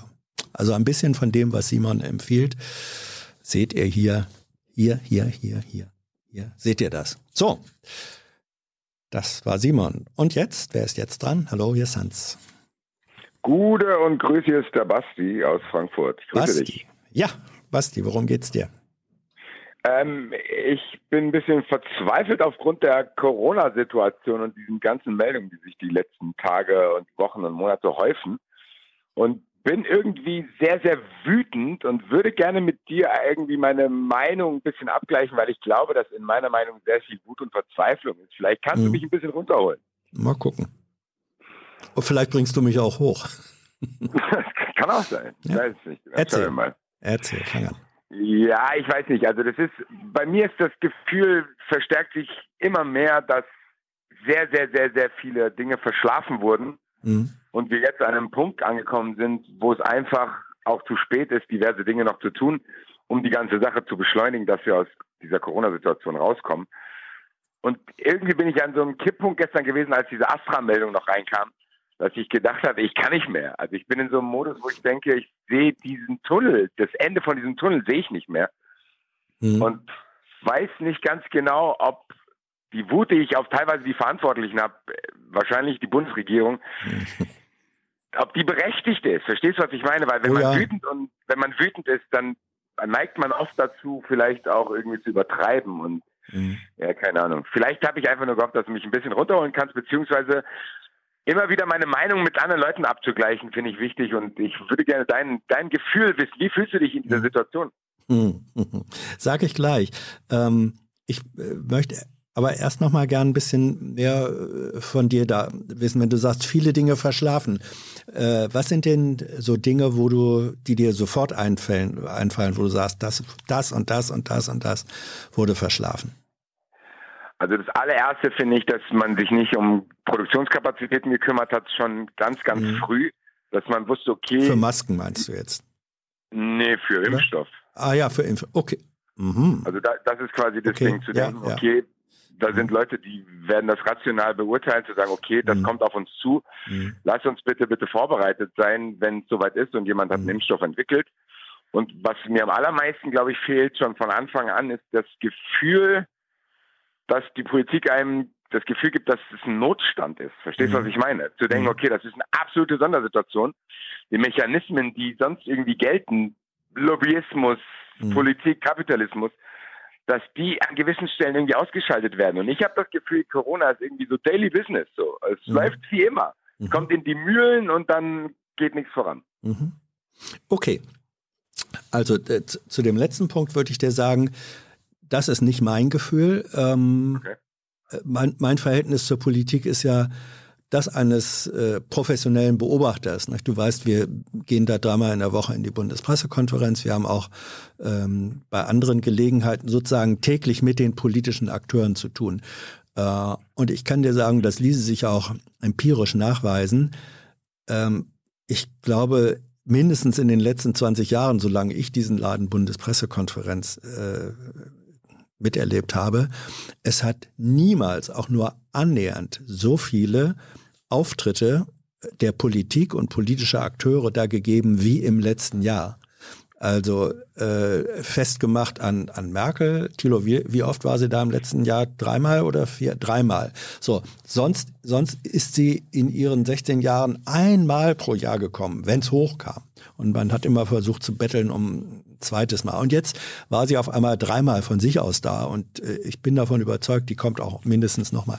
Ähm, äh, die, die Minister, dass wir also, die geben sich, äh, Gesundheitsminister, Arbeitsminister, andere, die geben sich mit den Wissenschaftlern zusammen die Klinke in die Hand äh, und wenden sich an die Öffentlichkeit. Also, äh, dass es auf einmal Situationen gibt wie Corona-Kabinett. Das ist ja eigentlich gar nicht vorgesehen in der Organisation des Regierens. Dass es sowas gibt wie diese Ministerpräsidenten plus Kanzlerin äh, die jetzt alle Nase lang äh, stattfanden, stattfinden, das ist alles äh, im üblichen Politikbetrieb überhaupt nicht vorgesehen gewesen. Das gab es vor einem Jahr oder vor zwei Jahren so überhaupt noch nicht. Von daher würde ich sagen, alleine wenn man sich anguckt, wie ist dieser Politikbetrieb äh, organisiert, äh, mit welcher Schlagzahl arbeitet der in der Krise, das ist eine signifikant höhere, wirklich eine signifikant höhere ähm, als, als vor der Krise. Ein zweiter äh, Punkt, jetzt mal weg von der sozusagen organisatorisch in, in Medienarbeit sichtbaren äh, Ebene, ähm, Politik in diesem Zusammenspiel oder im Austausch mit Wissenschaft, das hat ja auch eine Intensität erreicht, die es früher so nie gegeben hat. Ja, also inzwischen sind ja im letzten Jahr sind, sind Virologinnen und äh, Immunologen und äh, Infektiologen und so, pff, die, die, sind zu, die sind zu Menschen von internationaler Bekanntheit, ich will nicht sagen Popstars, ähm, aber die sind in einer Art und Weise in, in, in die öffentliche Diskussion gerückt, gab es früher überhaupt noch nie. Das heißt also, da tut sich schon unglaublich viel und trotzdem stimme ich dir zu und damit höre ich dann jetzt an der Stelle auch auf. Ähm, da ist unheimlich viel vergeigt worden. Also es gab, äh, es, es, es wurde, es musste sehr viel wie nennt man das, auf Sicht gefahren werden. Politiker hatten normalerweise können, wenn Politiker äh, und Verwaltungen entscheiden, dann wissen sie ziemlich genau, worüber sie entscheiden. Das sind alles Sachen, die sie kennen und wo sie mehr oder weniger wissen, wie die langfristigen Auswirkungen sind. Das galt und gilt alles äh, für dieses Virus und, und seine Auswirkungen so nicht. Da wird wirklich auf Sicht gefahren. Das ist wie, sage ich mal, als alter Skifahrer oder als, nee, als wegen mir als alter Autofahrer, wie Autofahren im Nebel, wo du eine Sichtweise, Sichtweite von fünf Metern hast und nicht viel mehr. So, äh, und, äh, und dennoch kann, äh, von daher kann man, oder habe ich viel Verständnis auch für kurzfristige Entscheidungen oder auch manchmal kurzsichtige Entscheidungen. Ähm, und dennoch ist da ganz viel nicht richtig gemacht werden. Deswegen kann ich die Wut und den Frust verstehen. Und jetzt müsste man nur eigentlich, finde ich, genauer gucken, an welchen Stellen, damit es nicht eine blinde Wut wird, an welchen Stellen muss man die Kritik zurecht, äh, also wo ist sie berechtigt? Ja, was, was würdest du sagen? Weil mein Gefühl ist, das, was du alles beschrieben mhm. hast, hat mich eben ehrlich gesagt noch wütender gemacht. Mhm. Wenn du sagst, da wird mehr gearbeitet, da wird in der Organisation werden Dinge verändert, dann frage ich mich halt tatsächlich, wie kann zumindest bei mir der Eindruck entstehen? Weil es kann ja auch nur ein Kommunikationsproblem sein, aber wie kann mhm. bei mir der Eindruck entstehen, dass man hier monatelang geschlafen hat mhm. und dass wenn man zum Beispiel sagt, man bindet die Hausärzte jetzt mit in die Impfung ein, dass man da auch noch irgendwie sagt, ja, da müssen wir jetzt erstmal einen Plan machen. Weil mhm. das ist zum Beispiel eine Sache, selbst wenn die den Plan hatten, dann kommunizieren wir den bitte und sag nicht, ja, den müssen wir jetzt erst machen und wir überlegen uns jetzt, wie das laufen könnte. Mhm. Weil das kann ja nicht sein, was überraschend kommt. Zu sagen, da wird irgendwann Impfstoff da sein, wie können wir den verimpfen? In welcher Reihenfolge und diese ganzen Diskussionen, die es gab. Und jetzt kommt man da auf die Idee zu sagen, ja, die Hausärzte sollten da eigentlich mitmachen. Und ich habe das Gefühl, dass es, keine Ahnung, was die Kassenärztliche Vereinigung gesagt hat, hier so und so einen Plan müssten wir machen, mhm. dass diese Gespräche oder diesen Impfgipfel, den es im Januar, glaube ich, gab, wo man sich mit den Herstellern hingesetzt hat und gesagt hat, hier, das und das und das äh, sind die Problematiken. Es ist mir ein Rätsel, dass das so spät passiert, muss ich sagen. Weil diese, mhm. es ist ja jetzt nicht so, dass Corona, klar kam das letztes Jahr, vor einem Jahr kam das aus dem Nichts. Und natürlich diese Anfangsphase, glaube ich auch, hat jeder in diesem Bewusstsein mitgemacht, ein Ausnahmezustand ist da. Ja, richtig. Aber irgendwann kam ja da auch eine Zeit rein, dass man denkt, okay, jetzt so und so ist die Situation und das einzige Ziel, langfristig gesehen, kurzfristig was anderes, aber langfristig gesehen kann ja nur sein, diese Nummer zu beenden. Und ich habe das Gefühl, dass das teilweise aus dem Auge verloren wurde. Ich sage dir, mein Gefühl ist, ja. natürlich ist es wahrscheinlich nicht richtig, dass ich seit Oktober da sitze und einfach nur noch von Monat zu Monat denke und Gefühl passiert nicht. Natürlich ja, ja. passieren Sachen, aber ja. irgendwie ist es so, hast du das Gefühl, das waren vier Monate für den Arsch. Ja, also das Gefühl kann ich, kann ich komplett nachvollziehen. Ähm, ich glaube, dieses Gefühl, äh, also der wachsenden Wut und der Eindruck, da passiert nichts, da wird ja Zeit verschenkt, das hätten die auch alles eher machen müssen. Ähm, der, der Humus, der Nährboden, äh, der Treibstoff, wenn du so willst, für dieses Gefühl ist einfach die lange Zeitdauer, in der wir alle da jetzt schon drin stecken. Jeder von uns und die Gesellschaft als Ganzes lebt ja seit einem Jahr in einer Form von Ausnahmezustand. Und je länger das dauert, desto weniger kann man es eigentlich aushalten. So, und da ist es so, ähm, am Anfang, wie du es beschrieben hast, die ersten, was weiß ich, drei, vier Monate, ja, okay, Ausnahmezustand, ne? aber irgendwann muss das doch auch mal aufhören. Irgendwann müssen sie doch einen Plan haben. Dieses Gefühl ist als menschliches, weil das für uns alle neu ist, sozusagen das Leben im permanenten Ausnahmezustand. Es ist verständlich, auch in seiner Wutentwicklung. Und gleichzeitig würde ich sagen, das ist eine Selbsttäuschung, weil dieser Ausnahmezustand des vom, des, des Auf Sichtfahrens, der hält seit einem Jahr an. Im Grunde so blöd das ist. Aber das, was für die ersten drei Monate galt, galt für die nächsten drei Monate genauso mit anderer Problematik. Und für die dritten äh, drei Monate ganz genauso mit wieder anderer Problematik und jetzt ebenso. Es ist also nicht so, dass man den Ausnahmezustand, finde ich, als eine als nur eine Strecke nehmen kann und sagen, nach drei Monaten müssen wir es, also sozusagen linear, da müssen wir doch wie eine Grundausbildung bei der Bundeswehr früher nach drei Monaten. Ne, ne? Nee, sondern es ist, es ist ein, ein Revolving System, das sich permanent sozusagen täglich und wöchentlich mit neuen Aufgaben äh, äh, erneuert. Um das am Beispiel, weil du sagst, es ähm, Impfstoffe. Äh, wie war die Situation vor einem Jahr noch, ähm, na, vor knapp einem Jahr, im Frühsommer letzten Jahres? Da waren die Prognosen von Wissenschaftlern, dass die gesagt haben, wir haben keine Ahnung, wann überhaupt Impfstoffe ähm, zugelassen sein können. Da waren die Prognosen, wenn wir Glück haben, dann frühestens im Frühling 2021. Das ist doch schon ganz optimistisch. Wenn wir Pech haben, vielleicht erst äh, Herbst 2021. Naja, und dann, aber, ja, aber, aber, Dietmar Hopp stand im Sportstudio und hat von Herbst schon gesprochen. Also ja, natürlich, Dietmar Hopp und alle haben über ihn äh, sozusagen halbwegs gelacht. Das waren, das war sozusagen das utopische Best-Case-Szenario. Ähm, jetzt ist, und da kann ich nur sagen, Gott sei Dank, ist dieses Best-Case-Szenario äh, eingetreten mit einem ungeheuren Druck, der auch, das war ja das Gespräch, was wir zu, zu Beginn hatten ähm, mit Nicole, ähm, der, dieser Druck erzeugt auch wieder eine Form von Angst, aber ähm, das Best-Case-Szenario ist faktisch eingetreten.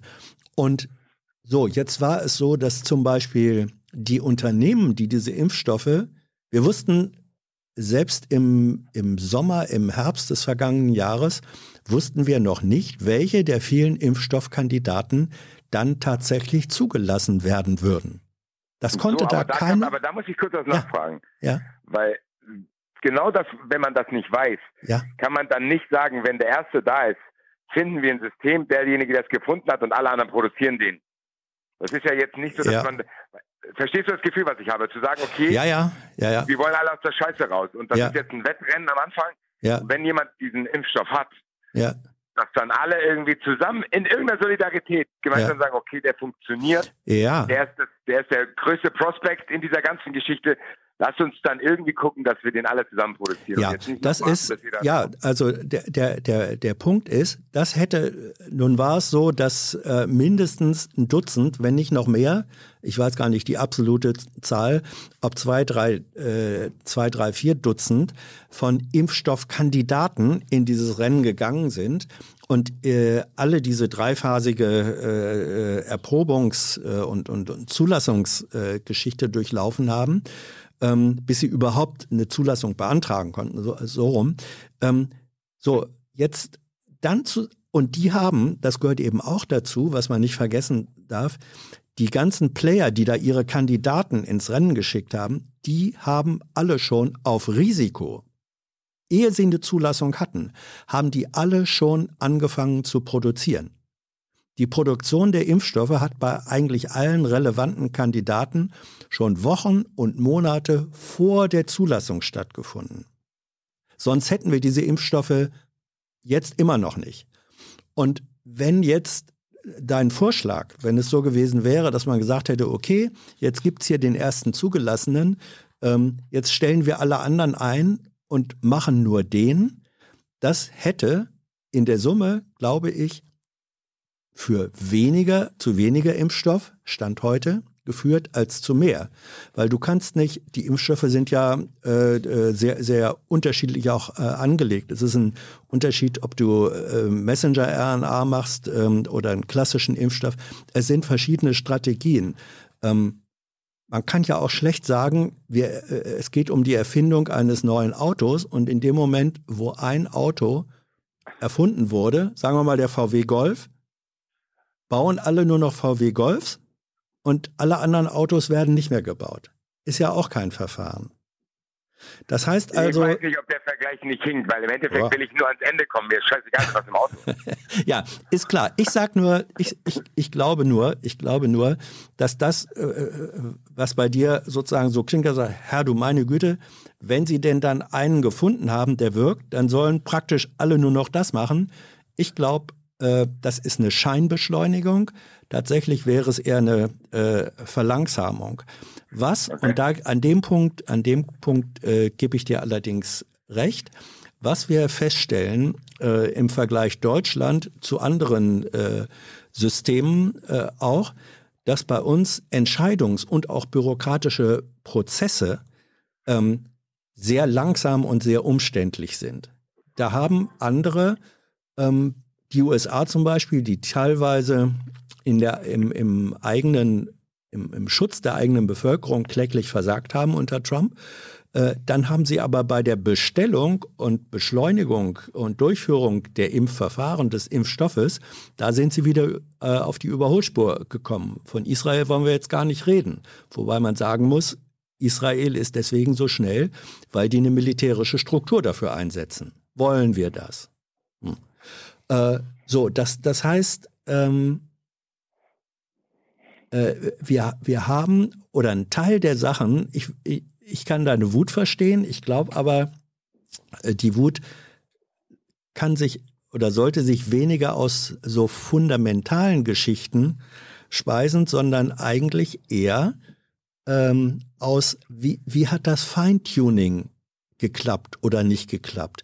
Wo hat man sich dann selbst in die eigenen auch Verfahrens, ähm, in den Maschen des eigenen Verfahrensnetzes äh, verheddert? Wo hat man auch, und da stimme ich dir zu, es schlecht kommuniziert? Ja? Ähm, zum Beispiel die Bredouille, in der wir jetzt drin stecken, dass wir noch, noch im, kurz vor Weihnachten hieß es ja, wir müssen die dritte Welle verhindern. Äh, und wir, wir äh, müssen jetzt tapfer sein vor Weihnachten und nicht so viel machen, damit wir dann äh, spätestens zu Ostern äh, da wieder die große Freiheit haben. Da wurde halbherzig agiert, obwohl damals schon, also die Virologen und so, die jetzt äh, nochmal für die No-Covid-Strategie geworben haben in den letzten Monaten, die hatten das Gleiche schon äh, vor einem halben Jahr gesagt. Die haben gesagt, wenn ihr, wenn wir nicht jetzt ziemlich drastische Maßnahmen äh, machen, dann äh, kommt die Scheiße in einem halben Jahr so richtig hoch. Bedauerlicherweise haben die recht gehabt. So, da hat Politik ein Stück weit auch äh, aus Angst vor Bürgerzorn hat Politik halbherzig reagiert und jetzt ernten wir die verdorbenen Früchte der Halbherzigkeit. Und das Ja, erzeugt da muss ich ganz Wut. kurz, da Ja. muss ich meine letzte, meine letzte Frage anschließen, weil Mhm. du hast gesagt, die hatten Angst vor Bürgerzorn. Hätte es diesen Bürgerzorn wirklich gegeben, ich kenne niemanden, Mhm. der da wirklich ausgerastet wäre, wenn man das Gefühl hätte, man macht mal irgendwas Richtiges und nicht diesen Plätscherkram, der sich dann über Monate zieht, wo ich dann irgendwie ab und zu mal zum Friseur darf und hier kurz Ja. Geschäfte und sonst irgendwas. Also ich glaube, ehrlich gesagt, kann ich mir nicht vorstellen, dass es eine sehr, sehr große Mehrheit gibt, die da zornig gewesen wäre, sondern das Gefühl wäre, glaube ich, besser gewesen, wenn man, wenn man das Gefühl hätte, es passiert irgendwas und man hält sich nicht mit Diskussionen auf, wenn dann teilweise wieder Öffnungen Mhm. gemacht werden, dass dann fünf Leute zu viel am Flussufer stehen und sonst irgendwelche Stellvertreterdiskussionen. Also Ja, Gibt- ich, gibt ich, es diesen, diesen Bürgerzorn überhaupt? ja, also es, es, naja, ähm, Politik guckt ja immer erstens, was ist da und zweitens, welches Entwicklungs- und Konfliktpotenzial steckt da mit drin, wie in der Börse. Börsenkurse äh, sind ja auch immer Wetten auf die Zukunft. So, und äh, Politik guckt da auch drauf und wenn ich mir das ähm, angucke, schon bei den schon auch die Diskussion der Lockdown-Maßnahmen vor einem Jahr, da wurde schon auch, ähm, da waren gar nicht alle, äh, so wie, wie du jetzt sagst, vernünftig ja, und haben gesagt, ja, machen wir jetzt, muss jetzt sein, sondern da war schon damals, ähm, da wurde ja Masken tragen und das waren nicht wenige, die das gesagt haben, Freiheitsberaubung. Die haben Masken tragen beim Einkaufen als Freiheitsberaubung. Ja, aber da will ich gerne wissen, wie viele sind das dann am Ende wirklich? Ich weiß es nicht, äh, wie viele es am, am Ende wirklich sind, aber offenbar hat, und ähm, da bin ich bei dir, hat Politik da zu ängstlich auf die Möglichkeiten, dass das eskaliert, geguckt und hat halbherzig äh, reagiert. Ich hätte mir gewünscht und habe mit Sicherheit, naja, das ist ja auch dokumentiert, wir haben uns ja öffentlich auch geäußert, habe sicher zu denen gehört, die, die vor einem Jahr gesagt haben, ähm, es müssen, also lieber, es gibt dieses Sprichwort, äh, lieber Ende mit Schrecken als Schrecken ohne Ende. Äh, was wir jetzt haben, äh, ich nenne es nochmal, das, das Ergebnis von Halbherzigkeit, es ist ein Lockdown-Jojo, aufmachen, zumachen, aufmachen, zumachen. Und das ist, und das nehme ich bei dir auch wahr, das ist der tiefste Frustmotor und Wutmotor überhaupt.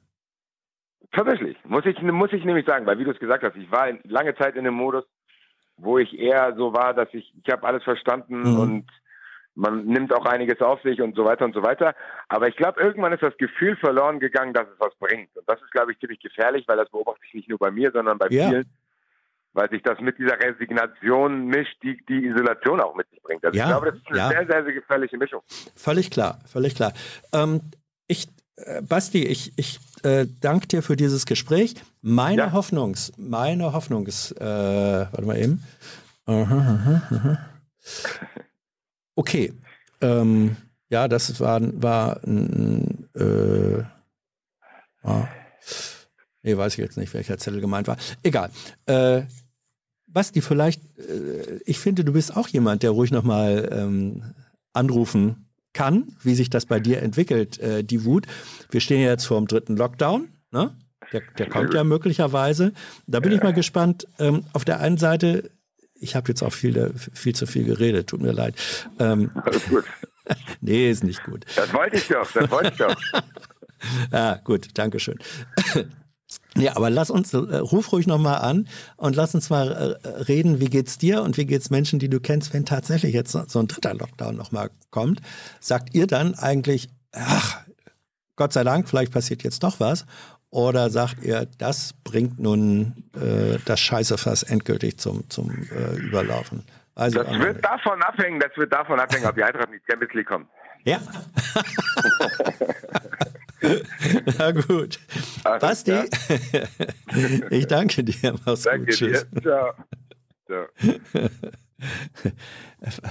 Thilo, was hat er gesagt? Wer muss in die Champions League? Eintracht. Ah ja, die Eintracht. Und er meinte, glaube ich, nicht Eintracht Braunschweig.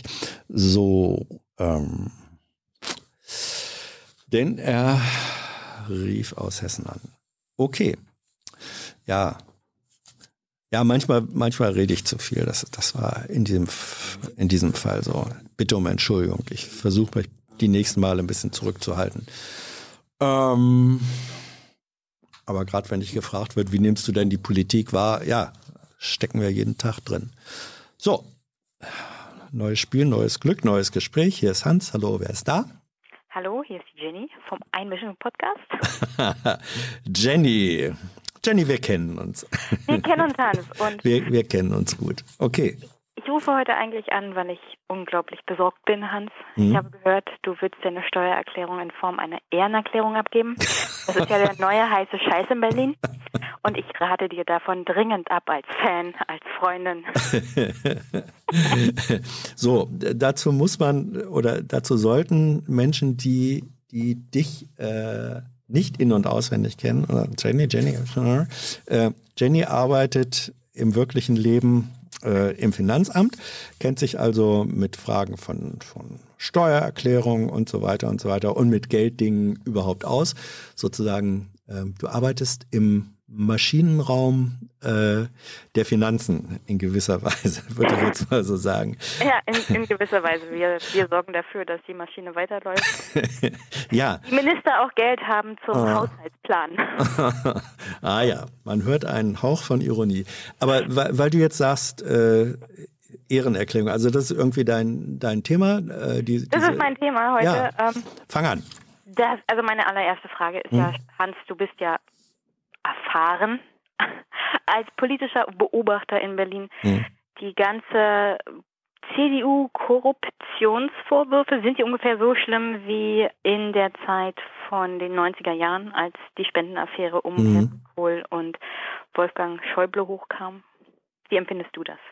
Weil ich finde, vom Ausmaß her bin ich jetzt gerade nicht wirklich überrascht, aber ich Mhm. empfinde es auch nicht so schlimm wie vorherige Korruptionsaffären. Also äh, diese Parteispendenaffäre, die finde ich, das war einfach, das war schon noch eine andere Dimension als die Formen von, von Korruption, Bereicherung, Verschleierung, Intransparenz, die wir jetzt äh, im Moment haben. Ich meine, da muss man immerhin sagen, das war, das war ein gezieltes Betrugssystem von oben her, wo die Spitze des ganzen Ladens sozusagen bewusst mit nicht nur eingebunden ist, sondern das bewusst organisiert hat. Das war wirklich ein top-down organisiertes und gleichzeitig top-secret organisiertes äh, Betrugssystem. So, das ist für mich noch ein bisschen was anderes als das, was wir jetzt sozusagen in der Fläche, also auf der Ebene der in Anführungsstrichen normalen Abgeordneten äh, oder politischen Aktivisten in verschiedener Weise haben. Da gibt's äh, Korruption, da gibt's Verschleierung, da gibt es Bereicherung, aber es ist für mich einfach eine andere Dimension als die Parteispendenaffäre damals. Ich gehe an diese ganze Problematik ran. Das habe ich in meinem Podcast auch aufgegriffen und gestern erst in einem anderen Format, Ja, ähm, dass ich wirklich sehe, dass das strukturell auch angegangen muss, ge- angegangen werden muss. Nicht, dass ich sage, also das ist so ein Problem aller Parteispektren, mhm. sondern eher, ja, das ist hauptsächlich ein Problem der Union. Das liegt aber auch daran, dass sie seit Jahrzehnten in der Verantwortung für dieses Land sind. Die Nähe zu Ministerien und zu Unternehmen, also das ermöglicht mir natürlich auch, dass Interessenkonflikte entstehen Mhm. und dass bestimmte Chancen eher ausgenutzt werden können, wie zum Mhm. Beispiel das Gründen von GmbHs eher in so Richtung Briefkastenfirmen, wie es zum Beispiel in dem Fall von Herrn Markt Hauptmann war, der Ja. aus dem Bundestag ausgeschieden ist mittlerweile. Der Aserbaidschan-Hauptmann. Ja, und Mhm. der Maskenhauptmann. Ja.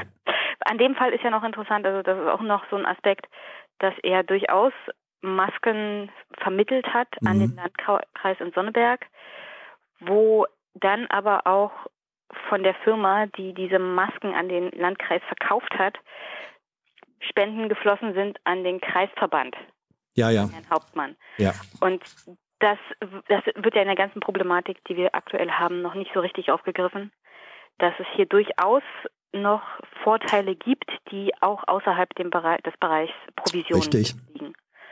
Und ähm, also um auf meinen Punkt zurückzukommen, ich finde schon, dass man da grundsätzlich auch an Regeln rangehen sollte, was Abgeordnete generell betrifft, Mhm. weil es durchaus sein kann, dass wenn die Regierung wechselt und wir andere Parteien an der Macht haben, dass die zwar jetzt davon reden, dass das ein hauptsächlich ein Filzproblem der CDU ist Mhm. und dass da jetzt unbedingt härtere Regeln kommen müssen, aber wenn sie dann an der Macht sind, diese Regeln meistens nicht so hart kommen oder auch gar nicht, wie man das vorher gefordert hat von der anderen Partei. Ja, also ich verstehe dich äh, jetzt so, dass du sagst, äh, im Grunde ist die Art und Weise, wie unser, sagen wir mal, Politikbetrieb, der auch ein Machtbetrieb ist, was nichts äh, Verwerfliches ist. Politik ist ausgeübte Macht, es geht auch gar nicht anders, aber du sagst, die Bedingungen dieses Politik- und Machtbetriebes sind solche, dass sie für jeden, der da an einflussreicher Stelle mehr oder weniger drinsteckt, äh, bestehen Risiken. Nämlich bestehen die Risiken, dass man äh, ähm, korrupt werden kann. Verführt wird. Bitte? Ja. Man wird verführt. Ja, man wird verführt, Ähm, genau. man- Manche, manche bekommen das auch Ja. gar nicht mit. Sie empfinden das zum Ja. Beispiel nicht als Vorteil oder als, ähm, also es gibt ja dazu Studien, Mhm. dass Abgeordnete dann durchaus sehen, dass das ein Versuch ist, ihre Meinung zu beeinflussen und ihr Ja. Verhalten, aber sie sagen sich, ach, das beeinflusst uns nicht und dann stellt man in den Studien fest, doch, das unterbewusst beeinflusst das, selbst wenn man Mhm. weiß, dass das ein, eine versuchte Beeinflussnahme ist. Und deswegen finde ich auch zum Schutz erstens der Abgeordneten Mhm. und zweitens der Demokratie an sich, dann stellen wir uns vor, so ein Fall kommt jetzt raus bei den Grünen oder bei den Linken, Mhm. Dann ist der Aufschrei viel größer, nämlich ganz stark an als bei der CDU. Hat's ja Sogar- auch, hat's ja auch schon äh, gegeben. Ja, Davon weiß ich noch gar nichts.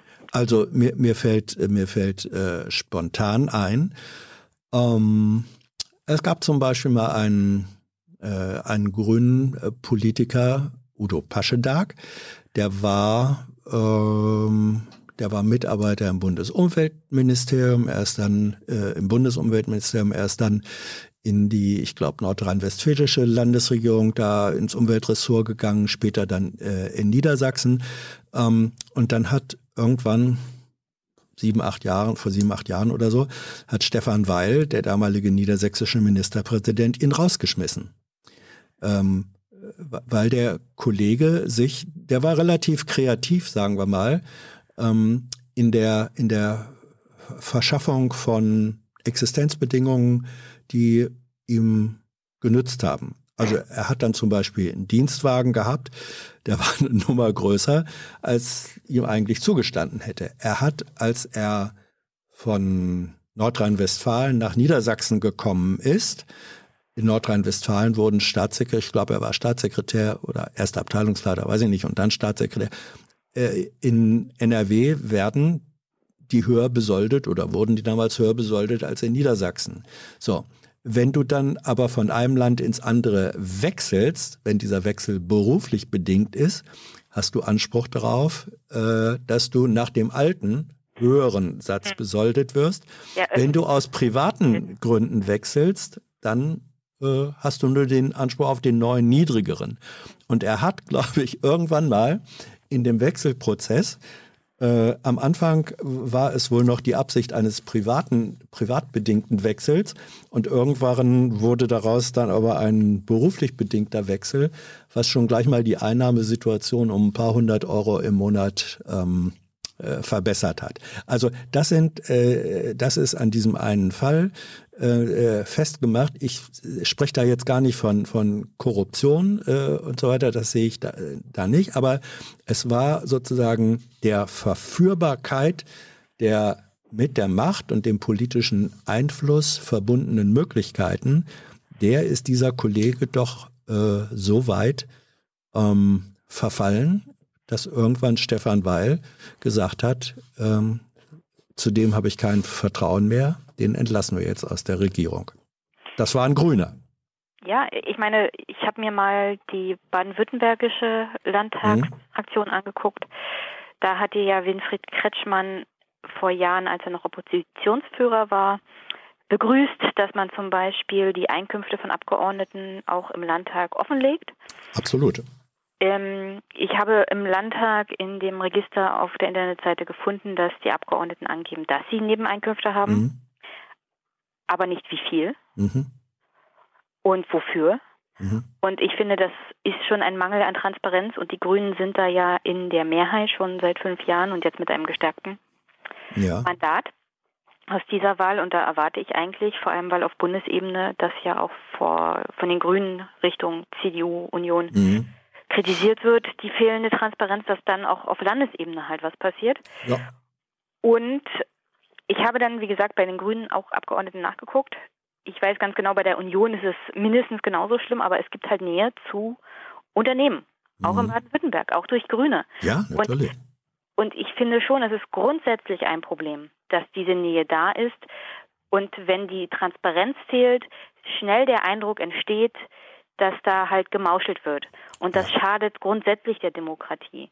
Ich sage ja. nicht, dass, dass das Verhalten der Union irgendwie besser ist. Ich gehe aber nicht grundsätzlich davon aus, dass wir moralisch bessere Menschen haben, die nicht irgendwie zu viel Verhalten neigen können, wenn sie in einer bestimmten Situation sind, weil wir es halt mit Menschen zu tun haben.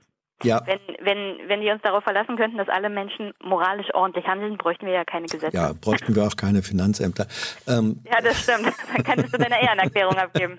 Ja, nein, äh, also ich, ich glaube schon, dass bestimmte auch politische Organisationsformen, je nachdem auch welche Werte, politischen Werte und Zielvorstellungen, die als Organisationen haben. Da sind die einen äh, mehr magnetischer Anziehungspunkt für, sagen wir mal, clevere, geschäftstüchtige Menschen ähm, und andere sind mehr für äh, moralisch sich verstehende Menschen Anziehungspunkt. Das ist sicherlich so. Das bedeutet aber nicht, dass ich in dem einen nur äh, die korruptionsanfälligen äh, äh, Übelmenschen und im anderen nur ähm, die, die, die ewig ähm, un, äh, unanfechtbaren Gutmenschen sich sammeln. Nein, die, da, und da stimme ich dir zu, äh, die Strukturen ähm, eines auch Machtapparates, was wie gesagt Politik ist, äh, die Strukturen bedingen generell eine, äh, ein, ein Verführungsrisiko und ein Einflussrisiko und ein Anfälligkeitsrisiko für alle Menschen, die da drin sind. Und deswegen wäre ich immer dafür zu sagen, okay, wenn wir wissen, dass diese Gefahr da ist, dann müssen Transparenzregeln her. Ja, wobei die Transparenz, also deswegen bin ich ähm, auch dafür, dass Nebeneinkünfte, äh, erstens, dass Parteispenden, und zwar wirklich abgesehen von Kleinstspenden, die müssen öffentlich gemacht werden, auf beiden Seiten. Zu ja. sagen, das, was wir sozusagen bei dem, bei dem Spahn-Abendessen, dieser, dieser absurde Wahnsinn, spendet äh, für, für meinen äh, Kreisverband und spendet bitte 9.999, weil dann, Zwinker, Zwinker, da muss der Spender nicht namentlich genannt werden. Ab 10.000 Euro ist eine Großspende, wo er genannt werden muss. Ähm, das ist ein bewusstes Unterlaufen äh, dieser eigentlich Transparenz beabsichtigten Systeme. Nein, das muss, da muss transparent, äh, Transparenz äh, bis tief runter gegeben, äh, gewährleistet sein und das muss für alle äh, gelten. Das ist völlig klar. So, äh, egal ob das, ob das äh, ob das CDU ist, SPD, Grüne, Linke, äh, AfD oder sonst was, das muss für alle gelten, das ist völlig klar. Und glaubst du, eine der Parteien wird da mit solch einer Forderung auch in den Bundestagswahlkampf gehen und wird das dann auch umsetzen, wenn sie an der Verantwortung sind? Ähm, also ich, ich, ich hoffe es zumindest, wenn ich mir jetzt äh, angucke, eins dieser Felder, äh, wo mindestens ein Stück weit diese, diese Transparenz und die Strukturen solcher solcher äh, Beziehungsmöglichkeiten ähm, thematisiert werden, ist ja das Lobbyregister. Da muss man jetzt sagen, äh, das Lobby, der Aufbau eines, eines oder das Erstellen eines wirklich effektiven und transparenten Lobbyregisters ist über die Jahre weg vor allem von der CDU verhindert worden. Das ist einfach so. Und da waren es äh, in dem Fall dann wirklich die Grünen, die da mit, mit einer bewundernswürdigen Energie immer wieder und wieder und wieder und wieder versucht haben, das durchzudrücken. Und dass jetzt in dieser großen Not, in der die CDU da steckt, jetzt auf einmal die CDU versucht, sich an die Spitze der Bewegung zu setzen, das ist, äh, das ist also, äh, wenn ich jetzt böse bin, sage ich, das ist der Brandstifter, der dann auf einmal hinterher schreit Feuer, Feuer, Feuer äh, und noch belobigt werden und noch Benzin möchte, reingegossen hat. Ne? Nachdem also, er Benzin reingegossen hat. Der ja, Fall ja. Amthor ist ja noch nicht so lange her. Der und Fall Amthor ist, ja. ja. auch berühmt-berüchtigte Bundestags- und CDU-Spitzen da und haben den jungen Mann verteidigt, der ja, ja, ja, ja. Nur, nur einen dummen Fehler gemacht hat. Ja, nee, das, das sind eben, glaube ich, nicht nur äh, dumme individuelle Fehler, sondern da mischen sich äh, strukturelle Gefahren und Möglichkeiten mit individueller äh, und auch kollektiver Disposition. Das gibt so eine Melange. Man kann es weder äh, auf die Ebene der, der einen äh, Machtstruktur reduzieren, noch auf die Ebene des guten oder schlechten Menschen, sondern diese beiden Ebenen verbinden sich und deswegen braucht es Regeln, äh, die dieser Verbindung äh, gerecht werden. Weil, das muss man ja auch sagen, ähm, wenn man will, dass Abgeordnete im Parlament äh, auch die Bevölkerung äh, ihre jeweiligen Wähler vertreten und repräsentieren und für deren Interessen da sind.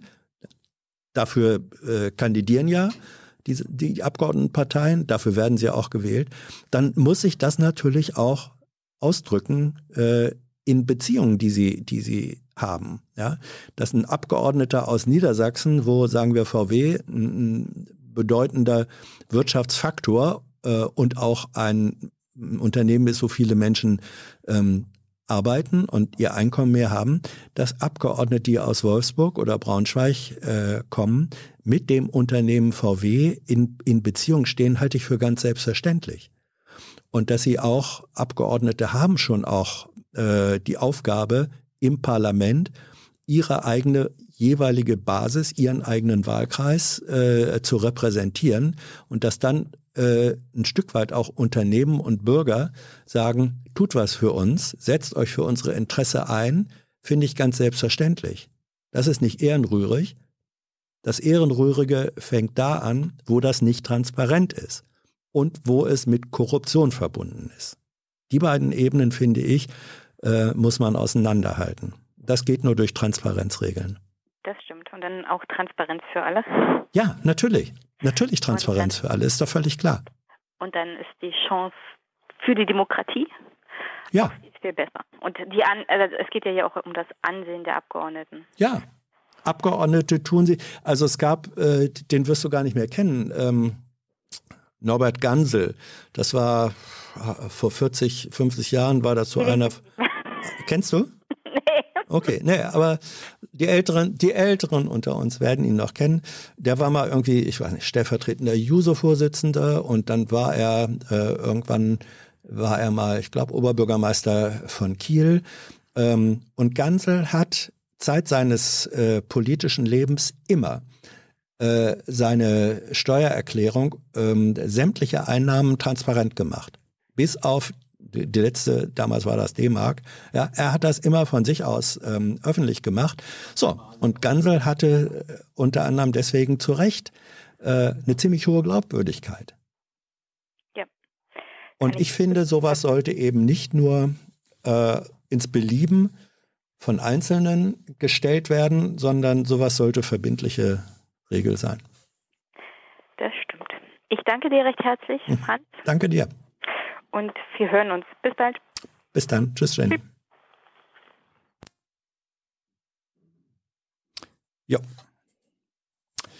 Da hat sie recht. Finde ich.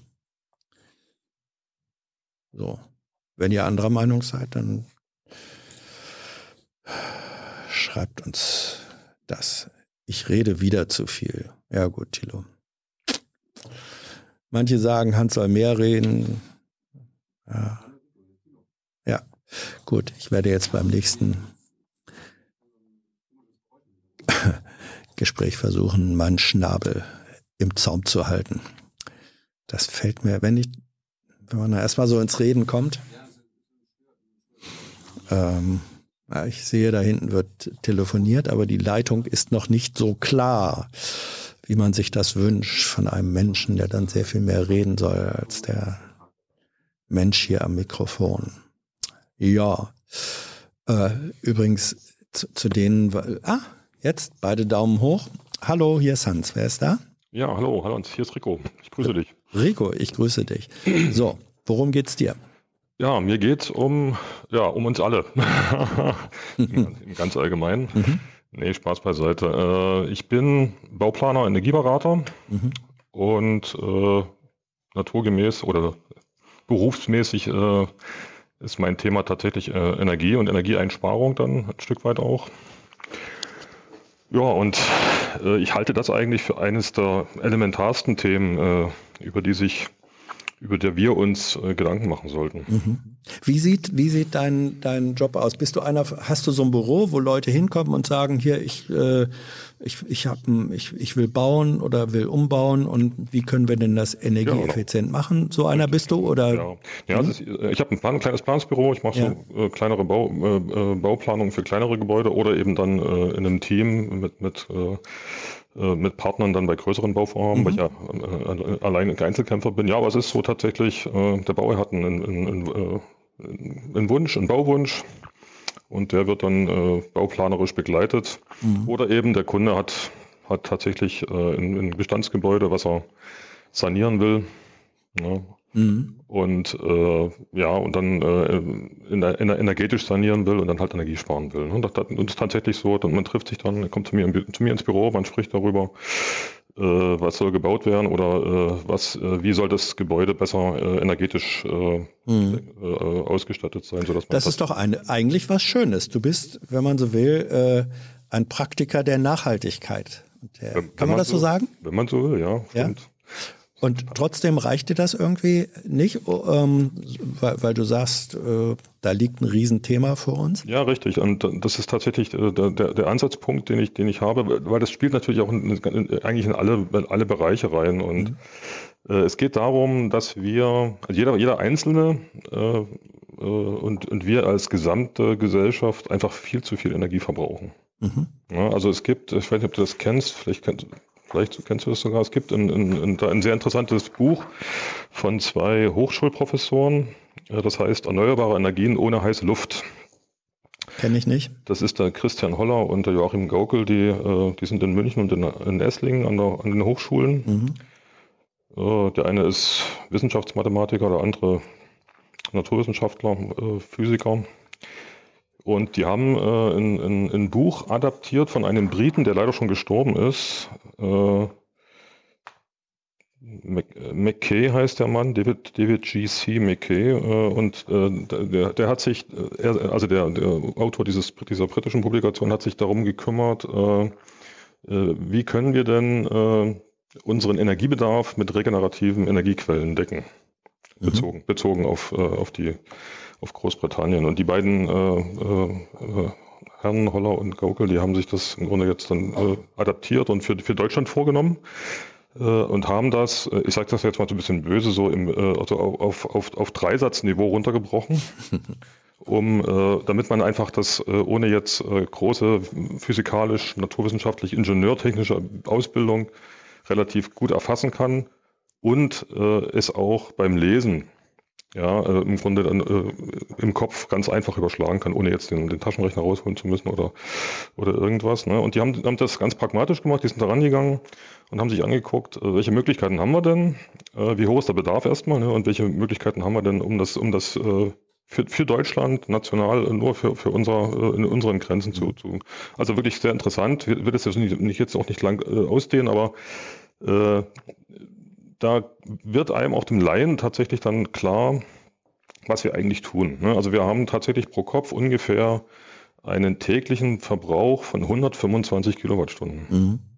Ja, das muss man sich mal vorstellen, ne? was man was mit 125 Kilowattstunden alles machen könnte. Ne? Mhm. Würde ich, würde ich äh, Fahrrad fahren und diese Energie verbrauchen, äh, könnte ich fast die, die, die Erde umgründen. Ich bin jetzt mal. Ne? Also mhm. es ist schon krass. Ne? Aber äh, und die haben das im Grunde rausgearbeitet und haben dann äh, festgestellt, wenn äh, alle, alle Dächer mit PV belegt werden. Mhm. Äh, wenn, wenn 3600 Quadratkilometer Freilandfläche, ja, das ist ungefähr, ja, das Saarland, glaube ich. Ne? Also ich habe mir das mal ausgerechnet, das sind äh, aller neun Kilometer äh, 200 Fußballfelder. Mhm. Ne? Also das ist äh, so, so, ein Flickenteppich. Wenn aller zwei Kilometer eine Windkraftanlage stünde, on, äh, onshore mhm. ne? und, und offshore der gesamte Bereich von, von der Lübecker Bucht bis äh, nach, äh, wie, oh Gott, wie heißt die dänische Insel? Ja, komme jetzt nicht drauf. Also in, in, Bornholm. Bornholm, genau. In groß, also dieser, dieser ganze äh, östliche, äh, westliche mhm. Teil der Ostsee komplett mit Offshore Windkraftanlagen belegt wäre.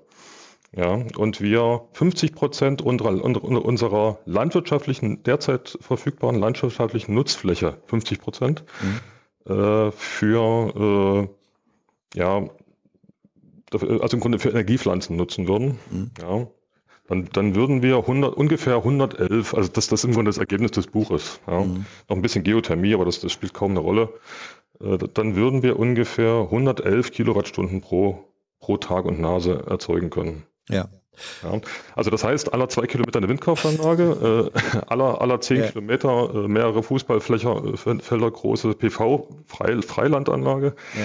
Ja, gut, man muss halt, glaube ich, nicht weiter darüber reden, dass, ja, das, okay. dass das nicht geht und also, das will. Gut, ja. wenn ich, wenn ich jetzt, wenn ich jetzt eine Schlussfolgerung mache, dann ähm, müsste Ricos Position eigentlich sein, Leute, es ist sehr schön, auf erneuerbare Energien umzustellen, aber zweiter Teil, gleichzeitig müssen wir unseren Energieverbrauch drastisch reduzieren. Richtig, genau. So ist das. Es mhm. ist tatsächlich, tatsächlich äh, die, die Erkenntnis. Ich weiß, der äh, äh Kraschnik, äh, der Professor mhm. in, in, Dresden, äh, in, in Berlin, Berlin ja. sagt ja immer, äh, dass, dass es äh, dass, dass es durchaus geht. Ja. Äh, ich bin jetzt nicht so ganz sicher, ob er tatsächlich sagt, mit dem derzeitigen Energieverbrauch bin ich jetzt mhm. nicht so ganz sicher. Äh, Doch, doch, er sagt es. Also ich Ja, habe okay. ich hab an anderer Stelle vor, vor äh, zwei Wochen ähm, mit ihm eine Diskussion gehabt. Er, er- sagt dann auch immer gerne und er sieht das global und sagt dann, also wenn wir, ich weiß nicht, äh, zwei Prozent der oder ein Prozent der Sahara äh, mit Sonnenkollektoren versehen würden, dann könnte der Energieverbrauch der Welt, so wie er jetzt ist, allein durch den Strom äh, Ja, das abgedeckt werden. Das ist Gut. Da aber, ja ähm, aber dein ja. Ansatz, dein Ansatz ist, ist ja erkennbar sozusagen einer, der mehr Richtung Suffizienz, das ist, glaube ich das Fachwort, geht zu sagen, wir müssen mit weniger auskommen. Richtig? So Wie ist es, schaffen ja. wir das? Ja. Ja, das ist tatsächlich so ein Punkt. Und das ist eigentlich auch der Grund, warum ich eigentlich anrufe, Mhm. weil ich mit, mich mit dir darüber tatsächlich unterhalten will, wie äh, können wir äh, ein Umdenken, ein Umdenken, also bei, bei, allen, bei allen gesellschaftlichen Kräften, ne, bei jedem Einzelnen, aber eben auch bei den äh, politischen Entscheidern, äh, bei den äh, in, in der Industrie äh, äh, schaffen, dass, die, dass sich diese Erkenntnis tatsächlich äh, durchsetzt und, und, das, und das, das dann, dass es da eine Einsicht gibt. In diese, in diese, ne? Also ich, ich würde jetzt mal pauschal sagen, ich meine, der Kasching hat natürlich recht, äh, auch der Harald Lesch hat da schon äh, eine interessante Sendung gemacht. Äh, Ich weiß, glaube ich, ich glaube, äh, Institut für Raumforschung, Raumfahrtforschung oder so, weiß ich jetzt nicht so ganz genau. Die haben da tatsächlich ein relativ konkretes Projekt gemacht für so eine Sahara-Geschichte, ne, mit, mit, mit, mit Gleichstrom, äh, äh, Ho- Hochvoltleitungen nach Europa und so.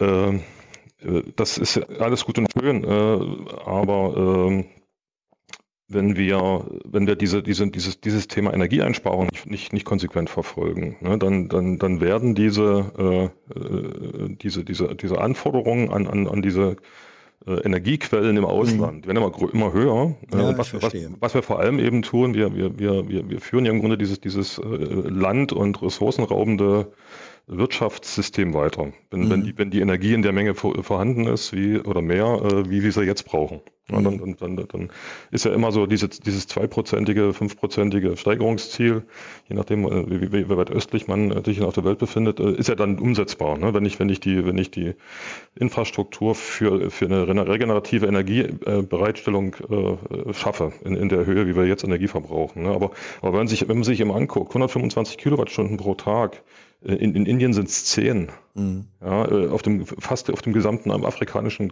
Kontinent sind es unter 10. In den meisten Was, was bedeutet zwei, das denn, was bedeutet das denn, wenn du sagst, äh, wir müssen runterkommen von den 125? Ne? Ja, richtig. Was, ne? was bedeutet das äh, für unser alltägliches Leben? Ja, na, du hattest heute schon ja die Gespräche, ne? Also das, das bedeutet äh, zum Beispiel, äh, dass man nachhaltiger lebt, ne? dass man tatsächlich äh, Produkte, die man nutzt, Konsumgüter äh, nicht verwirft, Mhm. ne, nach kurzer Zeit, beziehungsweise die auch so gefertigt sind, dass sie auch tatsächlich eine, eine längere Lebensdauer äh, ermöglichen. Ne? Also dass, dass, dies- dass diese Obsoleszenz, diese, diese, diese geplante Obsoleszenz eben nicht, äh, äh, nicht existiert, existiert. Ja? Das ist immer so ein Punkt. Und äh, es gibt ja viele, viele Initiativen, so äh, Reparaturcafés finde ich total cool. Ne? Also das, das ist wirklich eine der coolsten Sachen überhaupt, ne? weil, weil das wirklich eine, eine soziale Komponente hat. Man trifft sich, man, man, man täuscht sich aus ne? und, und der, der der Erfindergeist und, und, und das handwerkliche Geschick wird angesprochen und äh, ja, und, und man, man spart tatsächlich Ressourcen und Energie. Ne? Ja, was aber voraussetzt, äh, dass Geräte wieder, Ja, richtig. und man muss sagen, wieder so konstruiert werden, dass sie überhaupt demontierbar und Ja, ja, äh, neu montierbar sind. Nicht? Ein, Ja. Teil der, Teil der technischen Geräte, ähm, die sind wirklich als Wegwerfprodukte so konzipiert, dass Ja, sie gar nicht mehr demontierbar sind. Ich würde aber eher andersrum sehen, Hans. Äh, es, es gibt diese Cafés, Mhm. weil die Produkte Weil es sie so- noch nicht- gibt, das ist Weil, richtig. weil sie nicht so konzipiert sind, Ja, dass ja. sie langlebig sind. Ja, ne? ja. Also die sind ja total, eigentlich total erfinder, erfinderisch Mhm. da. Also die, die, die schaffen sich tatsächlich dann äh, so eine kleinen Kameras an.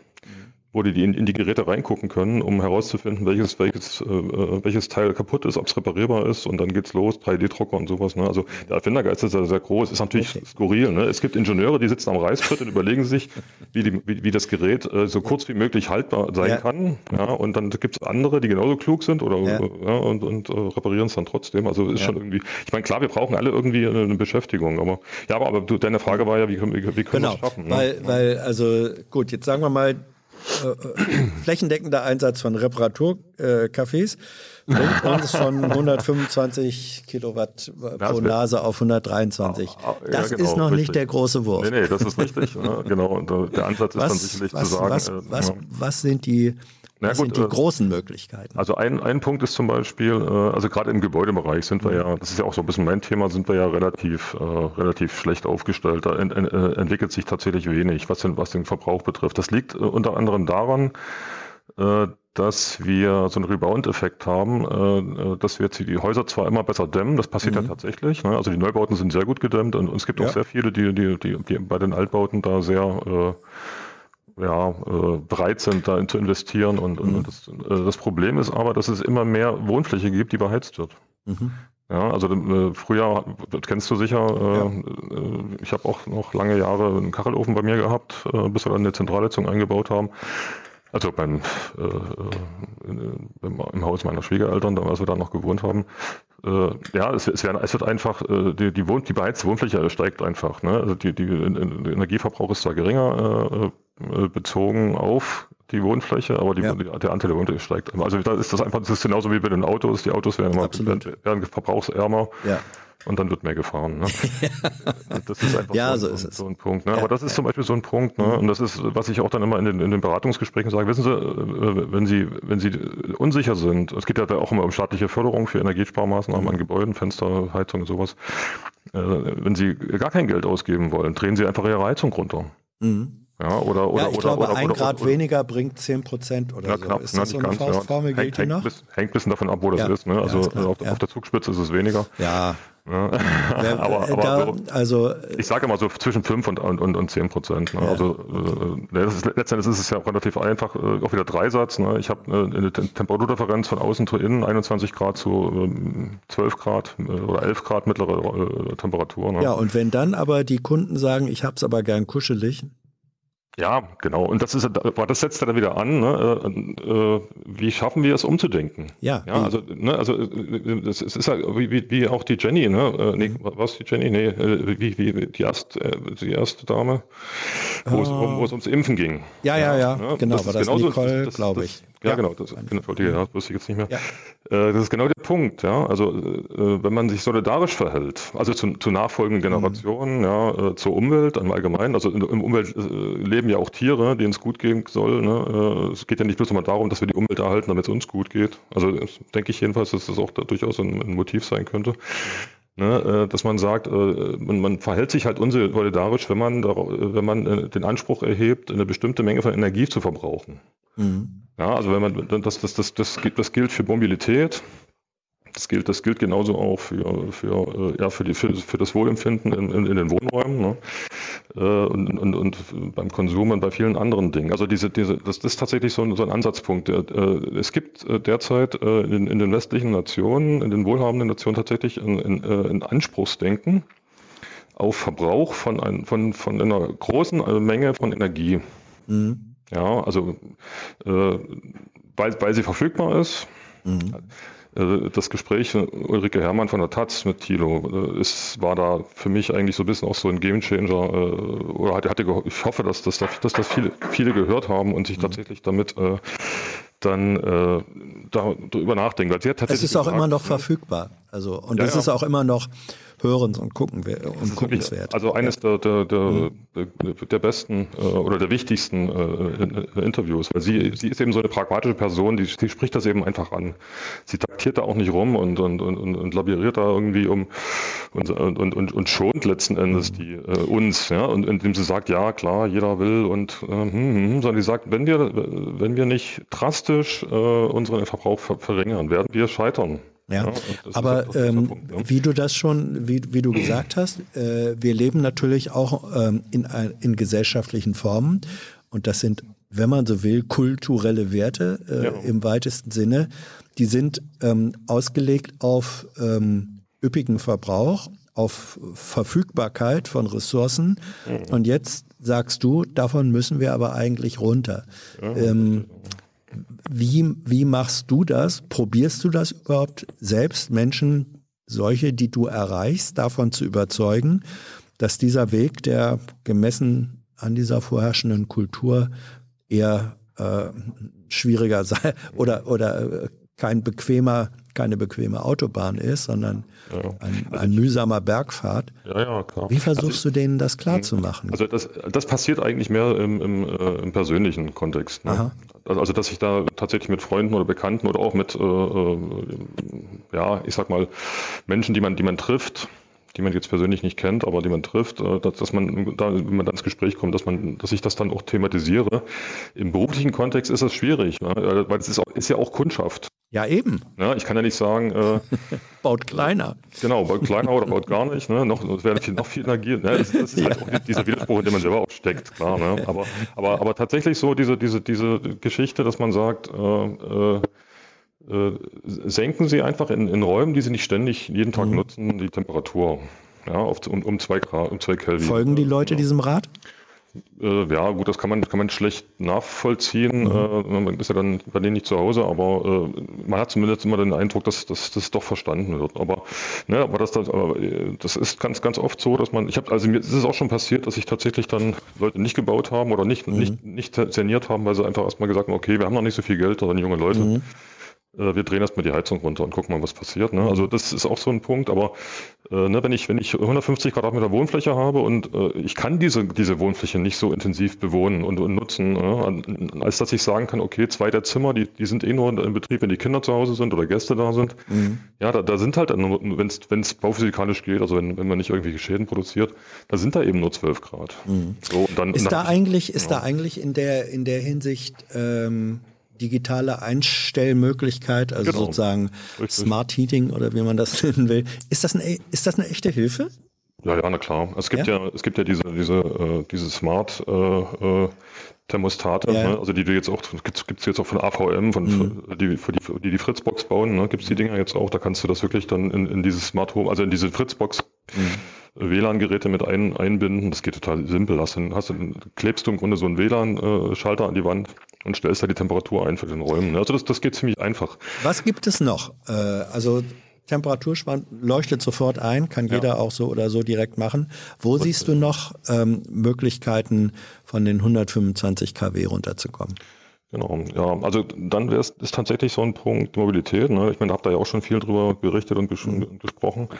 Äh, ich habe da mal so eine Geschichte, also ich komme ich komm dann tatsächlich auch bei diesen Energieberatungsgesprächen auch immer wieder in, genau in dieses Thema, was wir jetzt gerade haben. Ne? Also dass, dass man dass man eben nicht sich dann vom, vom Gebäudebereich, um den es eigentlich bei dem Gespräch geht, dann auch ver verabschiedet ne? und dann tatsächlich guckt, äh, wo, wo, wo, wie sieht's denn überhaupt so ganz, groß aus. Also es geht ja ganz, ganz schnell darum, Ja, ja, ne? äh, äh, Verbrennungsmotor oder nicht und diese ganzen Geschichten. Und ich ich ertappe mich dann immer wieder dabei, obwohl meine Frau mal sagt, Mensch, red den Leuten nicht so viel Zeug ein, ne? die, die, die, die, die, die, Ist wollen, geschäftsschädigend. die wollen das nicht, ne? die Ja, wollen ja. nicht bevormundet werden oder, äh, ja. Oder, oder fühlen sich unwohl, wenn, wenn ihre eigene Meinung irgendwie in Frage gestellt wird. Das ist klar, das ist in diesem, in diesem Kunden, Geschäftskunden-Kontext ist das, ist das problematisch. Aber gut, ist egal. Ich bin Schmerzschmerzen gewöhnt, aber nee, aber da, da ist es tatsächlich eben der Punkt, äh, ich habe da mal so ein Beispiel, äh, meine Kinder, also in, in dem äh, Wohnort, wo ich vor acht Jahren noch gewohnt habe, da auf dem Land, hatten wir ein Einfamilienhaus gebaut. Jetzt ist er jetzt auch nicht mehr so toll, würde ich jetzt Ja. auch nicht mehr machen. Ne? also das, das passt, das passt eigentlich noch Ja. zum, zu dem ersten Thema Ja. Energieeinsparung im Haus. Äh, ja, was ich äh, keine Einfamilienhäuser bauen, also die, die, äh, die Wohnungen mit Dach und Außenwänden, das sind natürlich sehr energieineffizient.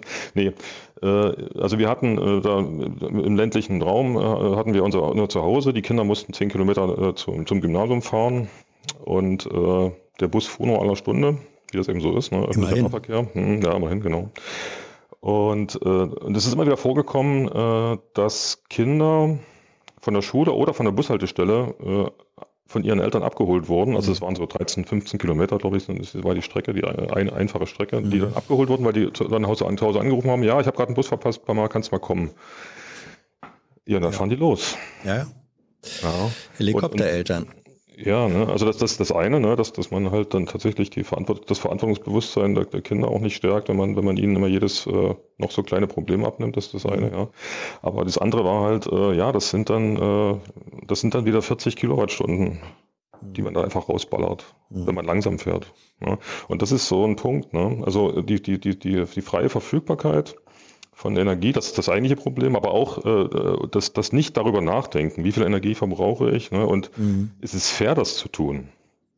Ja, ich meine, ich kann genauso gut aus, ich meine, das ist ja letztendlich, das sind ja alles dann auch äh, Folgekosten, die, die, die, die dann entstehen, wenn dann eben äh, äh Klima, Katastrophekosten dann auf die Gesellschaft zukommen. Ich könnte genauso gut auch sagen, äh, jedes Mal, wenn ich in die Stadt, in die Einkaufsstraße gehe, nehme ich mir einen Mülleimer und, und vertrümmert dann irgendeine Schaufensterscheibe ja? oder, oder irgendwie eine öffentliche, eine öffentliche Fußhaltestelle.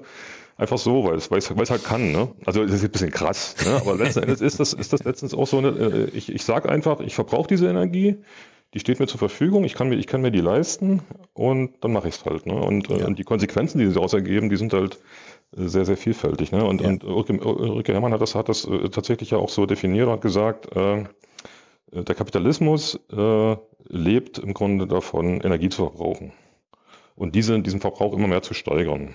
Das ist, das ist, das ist eigentlich, der eigentlich die eigentliche, also Ressourcen natürlich auch, ne? aber mhm. in erster Linie geht es darum, äh, wenn, wenn die Energie nicht bereitstünde in der, in der Menge, wäre es auch nicht möglich, Ressourcen auszubeuten. Also Energie ist eigentlich die, die, die, die Grundlage, Energieverbrauch oder Energieeinsatz ist die Grundlage äh, dieser, dieses, dieser, dieses äh, Wirtschaftskreislaufs oder Nicht-Kreislaufs, den, den wir jetzt äh, an Also dein, dein Plädoyer äh, nehme ich jetzt am Ende so wahr, im Grunde, dass du sagst, Leute, eigentlich tut jeder von uns gut daran, so eine Art, ähm, ob aufgeschrieben oder wie auch immer, oder nur im Bewusstsein, so eine Art Energietagebuch zu führen, zu sagen, äh, das, was wir hier so tun im Leben, was bedeutet das eigentlich in Kilowattstunden? Und das muss das sein? Ist das ja. sinnvoll oder nicht? Und sozusagen über so einen, über so einen Bewusstwerdungsprozess vielleicht auch kulturelle und Lebensgewohnheiten zu hinterfragen und möglicherweise dann irgendwann auch mal zu sagen, wie, wie Leute irgendwann aufhören zu rauchen, nachdem ja, sie sich ja, äh, genügend beschäftigt haben mit den Auswirkungen, sagen, nee, lasse ich jetzt mal. Dafür plädierst du, ne? Mhm, richtig, ne?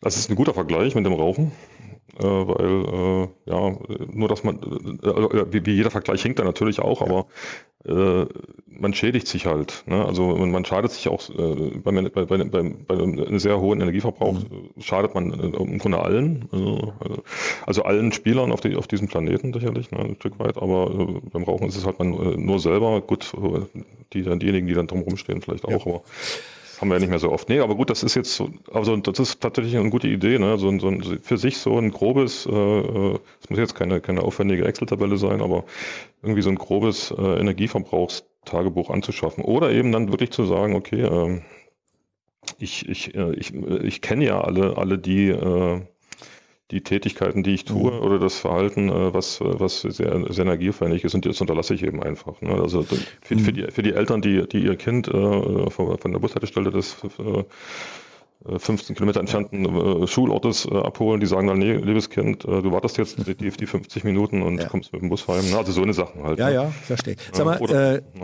du, du hast eben schon äh, angedeutet, ein Familienhaus hattet ihr mal, würdest du heute vielleicht anders äh, sehen. Ähm, es gibt hier die interessierte Frage, was hältst du denn von dieser Einfamilienhausdebatte, die im Moment gerade äh, geführt wird?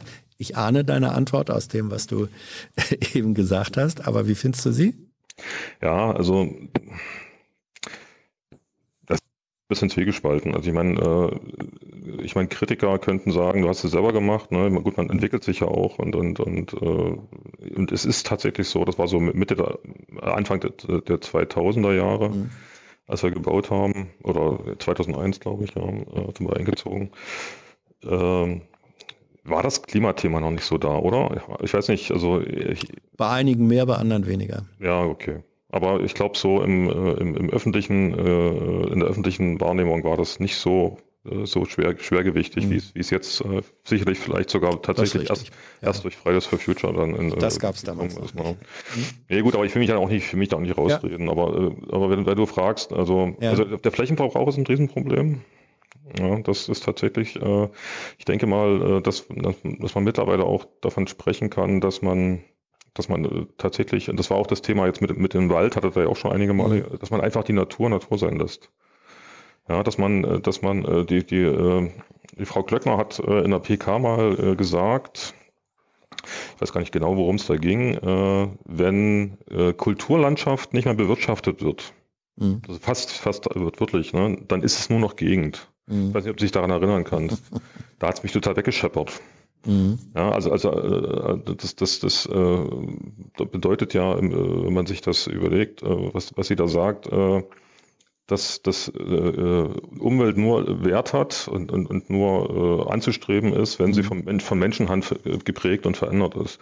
Das ist ja Wahnsinn. Also das ist mhm. total verrückt. Ne? Und, und gerade bei dieser Walddiskussion ist es tatsächlich ja so, dass man sagt, okay, wir müssen einfach raus aus der Umwelt, aus der Mitwelt, sage ich jetzt mal. Ne? Wir müssen, müssen unseren, unseren Fußabdruck verändern, wir müssen unseren Einfluss, unsere, unsere Veränderungen, die wir da vornehmen, einfach zurück, zurückfahren. Und dann, dazu passt natürlich ein Einfamilienhaus überhaupt nicht, ne? weil ich, äh, weil ich da äh, so viel Grundfläche äh, überbaue für, für, für eine Wohnung, ne, was ich bei Mehrfamilienhäusern äh, oder, oder eben dann äh, ja, bei Mehrfamilienhäusern oder eben dann bestehenden Gebäuden gar nicht neu zu bauen, ne, nicht habe. Ne, das ist ja auch dann auch so ein Punkt. Ich, ich bin nicht ganz sicher, aber ich glaube, dass es genügend Gebäude, Gebäude gibt in ja. Deutschland, äh, um alle, alle gut wohnen lassen zu können. Also ich rede jetzt mal nicht über die Spekulationswohnungen, die freistehen, sondern einfach, äh, einfach ja, die, die, die, Gebäude stehen einfach an der falschen Stelle. Ne? Also die, äh, es, es ist einfach diese, diese, diese Landflucht, die, die wir ja äh, beobachten. Das ist ja krass. Ne? Also ich, meine Frau ist Schulleiterin hier in Dresden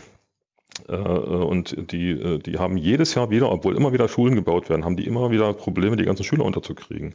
Dresden hat äh, die letzten zehn Jahre, glaube ich, jährlich 4000 neue Bürger hinzugewonnen.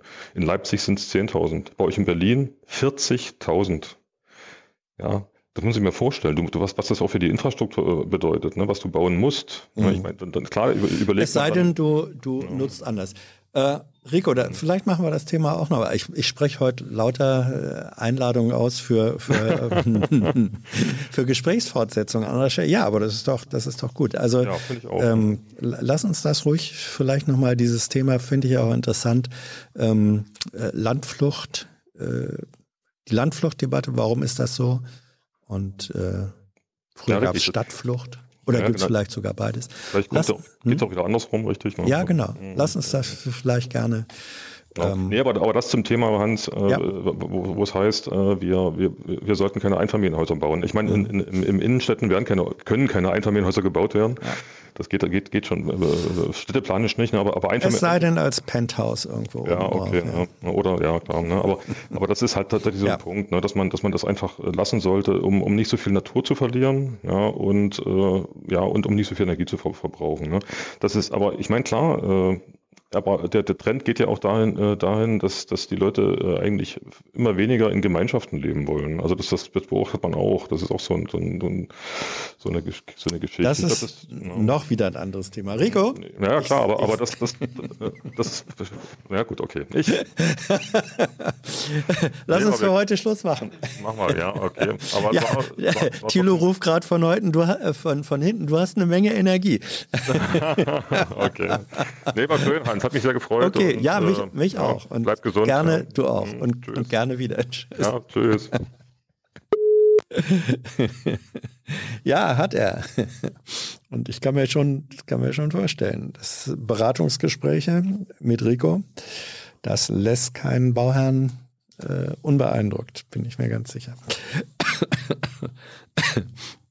Und dass seine, wie war das? Seine Frau ist Schulleiterin und die sagt zu ihm, äh, halt dich mal ein bisschen zurück. Auch interessante, interessante Konstellation. Na schön. Okay, wir haben, ist das okay? Wer ist jetzt dran? Hallo, hier ist Hans. Hallo Hans, hier ist Raminta. Raminta? Genau. Ich, Raminta, ich grüße dich. Worüber möchtest du sprechen? Also ich möchte äh, mit dir über meinen ähm, immer stärker werdenden Wunsch, mich aktiv politisch zu engagieren. Und äh, wie es überhaupt dazu kommt. Und mhm. äh, ja, vielleicht hast du einen guten Rat für mich, wie ich es anstellen kann. Na, guck. Schieß los. ja, also ich, ähm, ja, ich erzähle kurz über mich. Mhm. Also äh, ich bin ähm, habe so mehrere, äh, mehr, mehrere Facetten. Äh, ich bin freiberufliche Sängerin. Sängerin? Äh, mhm. Genau, Opernsängerin. Oh, klasse. genau. Ah. genau. Mhm. mhm. Ähm, ja, komme ursprünglich aus Litauen, so mhm. lebe jetzt seit äh, 21 Jahren in, in Deutschland. Mhm. Bin äh, gleichzeitig auch äh, Studenten, also ich ähm, versuche jetzt meine Bachelorarbeit äh, zu schreiben in ähm, Pädagogik der Kindheit und Familienbildung Mhm. und bin alleinerziehende Mutter. Mhm. Und ja, ähm, ähm, habe jetzt eben äh, vor, ja, war das in, im Oktober, äh, eine Wohnungkündigung äh, bekommen und bin gerade jetzt wirklich in so vielen Bereichen, ja, ich habe, habe Probleme halt, ne? Also Ja. eben seit letztem Jahr Berufsverbot, darf nicht singen, ähm, Mhm. ähm, so und genau, also bis jetzt war ich irgendwie super zufrieden hier im Leben in Deutschland und so ein bisschen vielleicht auch alles ausgeblendet und dankbar, dass es hier so irgendwie die Möglichkeiten waren, so wenn man so hier kommt zum Studieren und das Studium umsonst ist und man bekommt so viele Chancen und lebt hier so irgendwie, ja, den Traum, bis dann irgendwann so das Aufwachen kommt und man Mhm. ja denkt, dass es irgendwie, ja, nicht alles so rosig ist und äh, ja, äh, erstes Mal so, dass, dass so die Schwierigkeiten kamen mit Kinderkriegen, wo das Mhm. äh, mit dem Beruf als Sängerin auch schwieriger war. Darf ich, Und darf ich ich dann- fragen, darf ich fragen, Ja. äh, vor, wann hast du dein Kind bekommen oder wie alt ist es jetzt? Mein ältester Sohn ist 17 Mhm. oder wird 17, genau. Und da war ich am Theater engagiert und äh, wurde dann auch nicht verlängert. Ich war in so ein, ein erst, also in so, das nennt man so diese erste Engagement, der so für Mhm. zwei Jahre begrenzt war. Mhm. Und ich denke auch, da, dadurch wurde es auch nicht verlängert oder Mhm. ich gehe davon aus. Es ist sowieso ein sehr harter Kampf da in diesem Bereich. Ja. Und, äh, ja, also ich bin dann nicht danach nicht fest am Theater gewesen, sondern war ich ähm, dann viel unterwegs. Mhm. Und mein Sohn musste erstmal auch bei meiner Mutter zwei Jahre leben in Litauen, weil ich das eben alleine nicht, nicht Ja. hingekriegt hätte. Und ähm, danach hatte ich eben meinen meinen Mann getroffen, auch auf der Bühne. Der ist, äh, ja, und dann hatte ich auch andere Kinder. Mhm.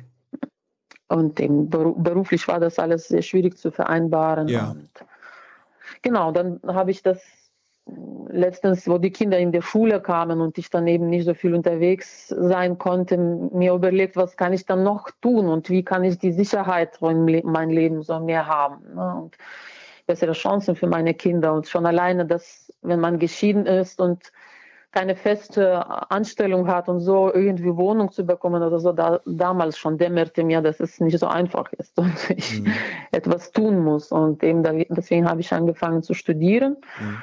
habe mich dann umgeschaut und weil ich so gerne mit Kindern immer irgendwie zu tun hatte, da habe ich gedacht, ja, also das erschien mir so am leichtesten, weil ich auch natürlich wegen meiner Sprache oder so nicht so ich würde gerne vielleicht auch Grundschullehrerin werden, aber ich würde mir das nicht zutrauen wegen deutscher Sprache oder so. Oh, würde also ich, äh, ich finde, du sprichst, ich, ich finde, du sprichst äh, ein hervorragendes Deutsch. Also man erkennt einen Akzent, aber es Ja. ist ähm, die Grammatik, da, da habe ich überhaupt nichts, ähm, überhaupt nichts Ja. Fehlerhaftes gehört und der Wortschatz ist ziemlich reich. Also ich, ich wüsste gar nicht, warum du nicht Lehrerin äh, sein solltest.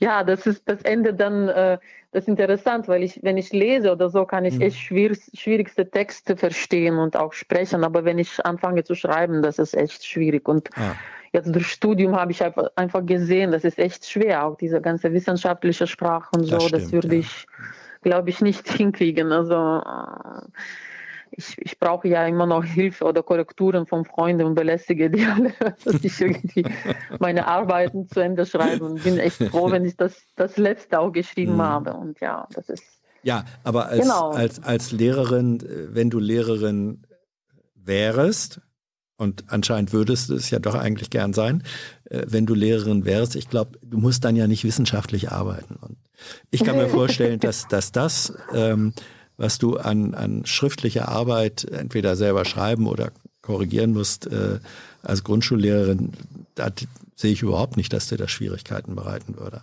Aber okay, Wer weiß, vielleicht weiß. das irgendwann, Ja. ja. Aber ich bin sehr glücklich, auch in der Kita zu arbeiten. Ja. Da sehe ich auch sehr, sehr viele Möglichkeiten und vielleicht auch sogar Möglichkeiten, da auch die Welt zu verändern erstmal. Ne? Also Ja. da gibt es echt viele, viele, viele offene Türen. Also auch was Arbeitest Musik du jetzt schon so. in der Kita nebenbei oder ist Genau. das eine Perspektive? Ich, ich bin sogar gezwungen, da zu Ja. arbeiten, weil ich jetzt im Moment einfach keine andere Möglichkeit habe, Geld Mhm. zu verdienen, außer online Gesang zu unterrichten. Aber das würde mir trotzdem nicht reichen, weil Ja, ich ich eben verstehe. durch diese ganze Corona-Situation ähm, eben erstmals keine staatliche Hilfe bekommen kann, Mhm. weil ich Studenten bin. Mhm. Als Student studentische Hilfe kann ich auch nicht bekommen, weil ich auf meinem Konto diese Soforthilfe Geld habe, Mhm. den ich immer noch als, als Sicherheit behalte, weil äh, ja, ich muss meine Miete zahlen und so, Mhm. Ja. aber das Also darf du ich hast, ja nicht dam- ausgeben. damit ich, das, damit ich das verstehe, du hast die Mhm. Soforthilfe bekommen, weil du eigentlich Kulturschaffende bist. richtig, Richtig? genau, genau. Dafür hast du ja. die ähm, äh, Soforthilfe bekommen. Du bist aber gleichzeitig ähm, äh, auch Student, äh, Studentin und deswegen Ja. werden dir andere Hilfen jetzt nicht, verwehrt, genau, nicht- nicht, nicht gezahlt. verwehrt, Ja, genau. ja. Und äh, jetzt äh, Pause, pausieren oder so, das wäre andere Option, sozusagen jetzt mein Studium auszusetzen, will ich nicht, weil, weil ich Ja. ja, schon äh, etwas länger studiere und äh, eben bin kurz davor und ja. Mhm. Aber es ist alles eben so schwierig, weil eben die Kinder im Homeschooling und ja, das Ja. muss ich nicht erklären, was Nee, da das, alles das so. musst du nicht äh, erklären. Genau. Das Genau, und deswegen habe ich jetzt einen, einen Minijob als ähm, Springerin in einer Kita, aha, damit ich eben so auf gewisse Summe sozusagen Mhm. aufstocken kann. ja. Und äh, ja, so die, die Hilfen, die mir noch zustehen, wie Wohngeld und Kinderzuschlag bekommen kann und Mhm. damit so ein bisschen so mich übers Wasser halten kann. ja. Genau. Ähm, äh, Und- darf, ich, darf ich fragen, äh, lebst du in einer äh, größeren Stadt oder in einer kleineren äh, Gemeinde? Weil du ja auch sagtest, du hast eine, eine Kündigung ähm, erhalten der Wohnung. Jetzt weiß ich nicht, ob du schon eine neue Wohnung hast oder noch suchst, wie da das Angebot ist. Genau, ich lebe in einer der beliebtesten Städte in, in Deutschland, in Nordrhein-Westfalen. Mhm. Und das ist ja wahnsinnig, wie die letzten Jahre hier die Mieten hochgegangen Ja. sind. Und eben, weil ich mich jetzt bis, bis, bis jetzt nie interessiert habe, aber Mhm. schon je, jetzt zahle ich sehr viel Geld für, für die Wohnung, in der wir leben, weil das ist zentral und so. Aber das Mhm. war jetzt irgendwie dadurch, dass ich zusammen mit meinem Mann hier eingezogen bin und danach eben auch gar keine Möglichkeit hatte, Mhm. auszuziehen, bin ich hier geblieben und ähm, eben dieser Schock kam jetzt mit dieser Wohnungskündigung und habe jetzt auch versucht, eben alles Mögliche, was ja da noch überhaupt möglich ist, eben die Wohnungsberechtigungsschein zu be beantragt und mich bei Gesellschaften. Das Problem ist, ich, dass, dass, dass ich eben gar keine Aussicht erstmal habe. Ich habe ja keine mh, richtige, ja, weil, weil du Inserate im, im, Ja. im Internet siehst, dann steht da immer drei Monate ähm, Lohnabrechnung. Ja, genau. Äh, dann wird auch gesagt, wie viel ungefähr muss es sein. Und äh, meistens steht das, die Wohnung, obwohl die groß genug wäre, auch für uns. Ich bin da ja nicht so anspruchsvoll. Steht immer Single oder Paar oder Ja. bitte kleine Familie. Also ich weiß, dass ich da einfach überhaupt keine Chance habe und, und ähm, fürchte mich auch davor. Und Mhm. habe da gar nicht angefangen, jetzt da richtig zu suchen, weil schon allein die Preise, die erstmal eben die Kaltmiete erst ab 1500 beginnt überhaupt. Mhm. In, und ich bin aber angewiesen, hier zu bleiben, weil die Kinder hier auch Schulen und Ja. Kindergarten, also ich, mir sind viel die Hände gebunden, also irgendwie weiter zu ziehen. Und ja, also bei der Genossenschaft, die jetzt so die größte der Stadt ist, Mhm. äh, wurde mir gesagt, dass da Warteliste von mindestens 8000 Menschen besteht. Und das weiß Mhm. ich auch, dass es irgendwie wirklich Not herrscht ne? Ja. und dass es immer mehr wird.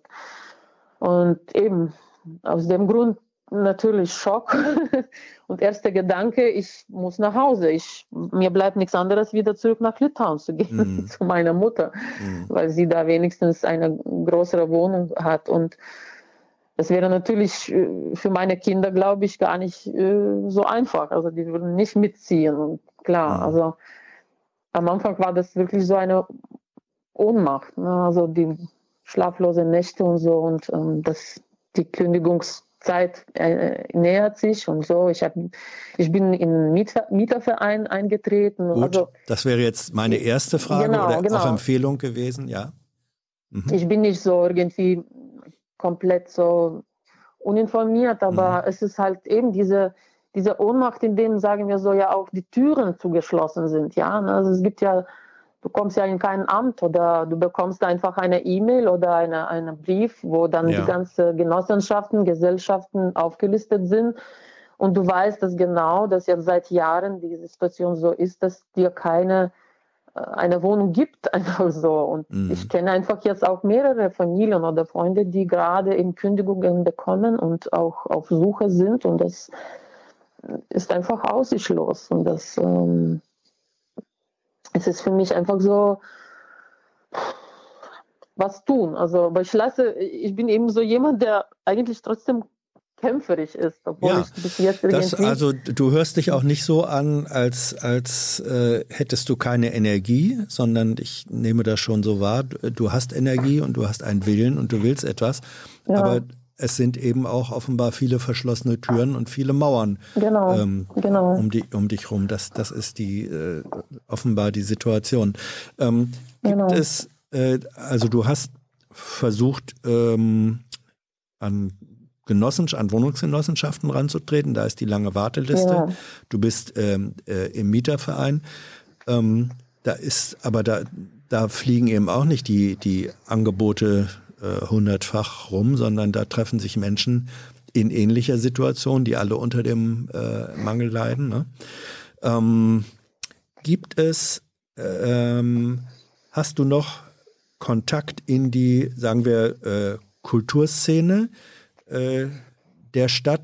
Es ist ja manchmal so, dass das, ähm, wenn da doch, also ich, ich kenne das ähm, aus meinen früheren Bereichen in den etablierten Kulturbereich, muss ich dann sagen, bei Theatern äh, oder Opernhäusern oder so, da wurden manchmal, weil da doch auch Mobilität da war, da wurden manchmal Wohnungen und Wohnmöglichkeiten Mhm. äh, unter Kollegen weitergegeben. Gibt es ähm, Ja, da ein solches Fall. Netzwerk? Ja, ich habe da Kontakt. Ich habe ja auch Menschen, die an mich denken und Ja. das Ganze, aber bis jetzt ist noch keine nichts passiert. Und Mhm. äh, ja, also ich hatte eben jetzt eine, eine Idee, Mhm. dass ich Brief an der Oberbürgermeisterin schreibe Mhm. und äh, ja, sogar wirklich zu Äußersten gehe, also äh, streiken irgendwie Mhm. oder so. Ich weiß nicht. Also ich denke, es gibt so viele Menschen, Mhm. in gleicher Situation und ähm, also ich, ich mein, mein so, ich, ich träume davon, da, weil ich vielleicht, keine Ahnung, also eine Bewegung zu, zu in mir drinnen gibt es so viel Wut und Mhm.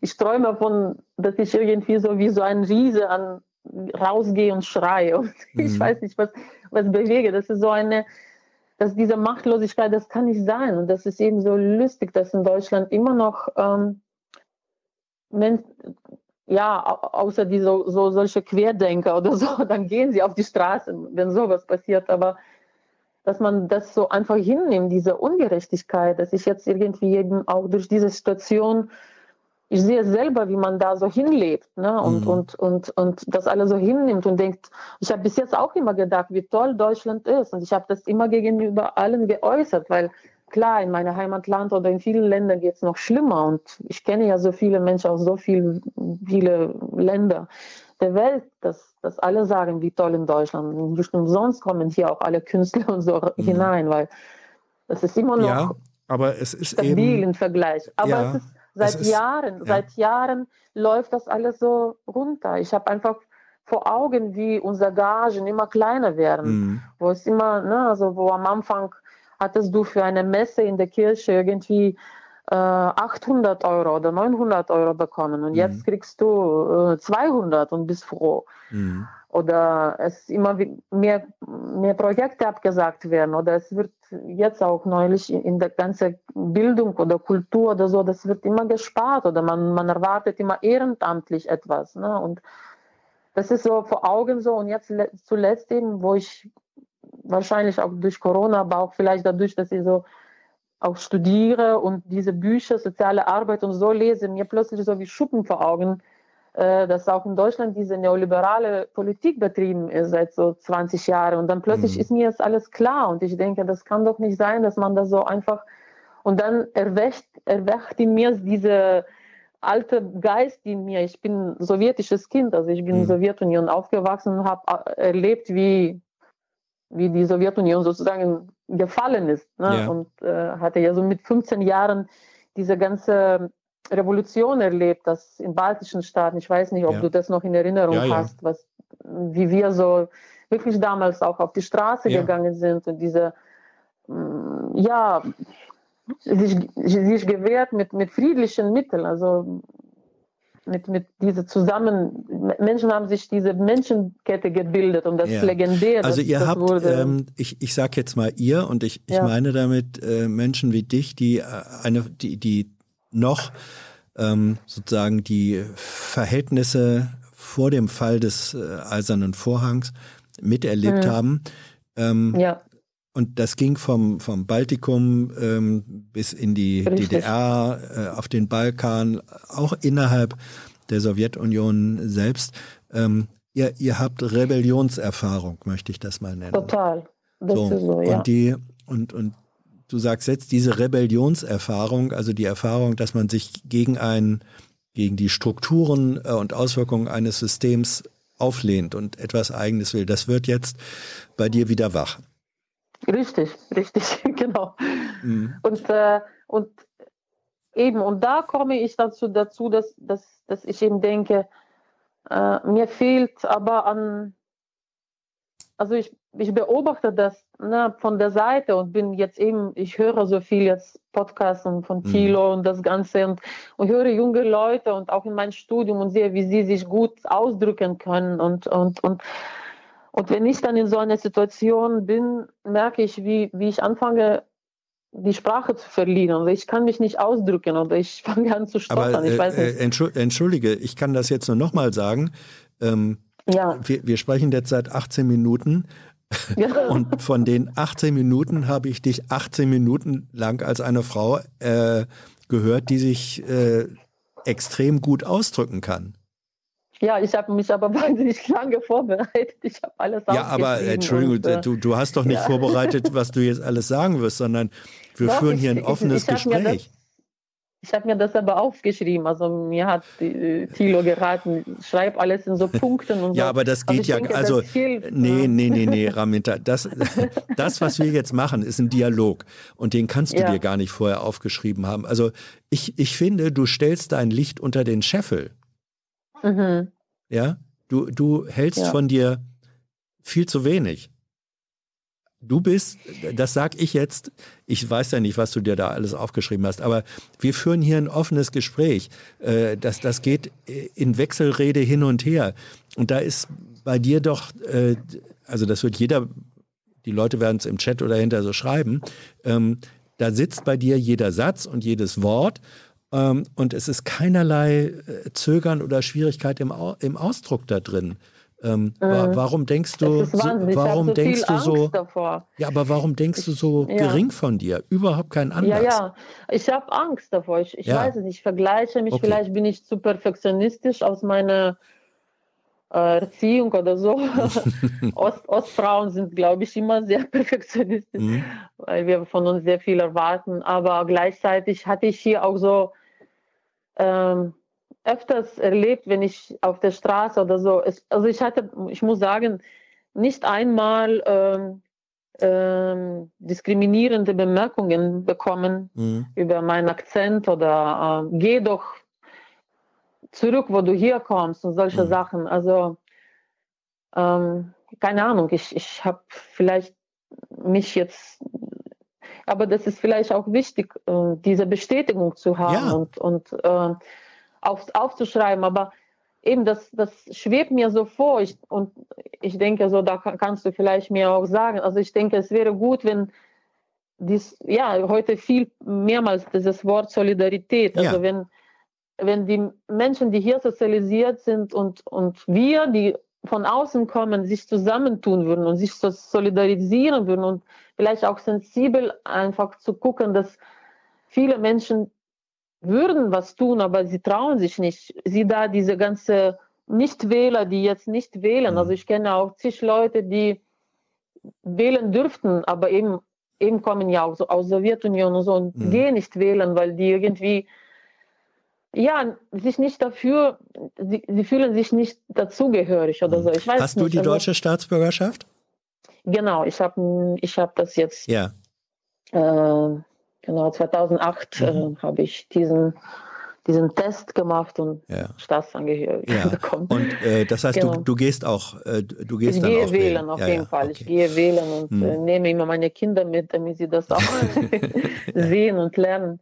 Aber so, eben, das, das, so, mir schwebt so eine gemeinsame Organisation oder irgendwas, wo man so irgendwie, ich sage immer, man müsste viel äh, oder ein bisschen Beispiel von der Oper nehmen, weil in der Mhm. Oper sind ja so viele unterschiedliche Menschen mit Kulturen und Sprachen und dann fühlen sich alle irgendwie total gleichberechtigt oder gewünscht und arbeiten alle auf ein, für eine Sache, eben so sehr leidenschaftlich und äh, ähm, das, das würde ich mir wünschen, dass es so mehr dieses ähm, diese Akzeptanz wäre. Ne? Für ich ich habe immer gesagt, wie schön in der Oper achtet keiner auf deinen Akzent, weil wenn du singst oder so, das ist irgendwie, das hört man ja nicht. Nicht wie in, zum Beispiel im Schauspiel. Du kannst da Ja, niemandem oder im Kino, da hörst du fast niemandem mit Akzent sprechen. Das müsste eigentlich Das ist, das ist alles viel mehr geben. Genau. Ja, ja.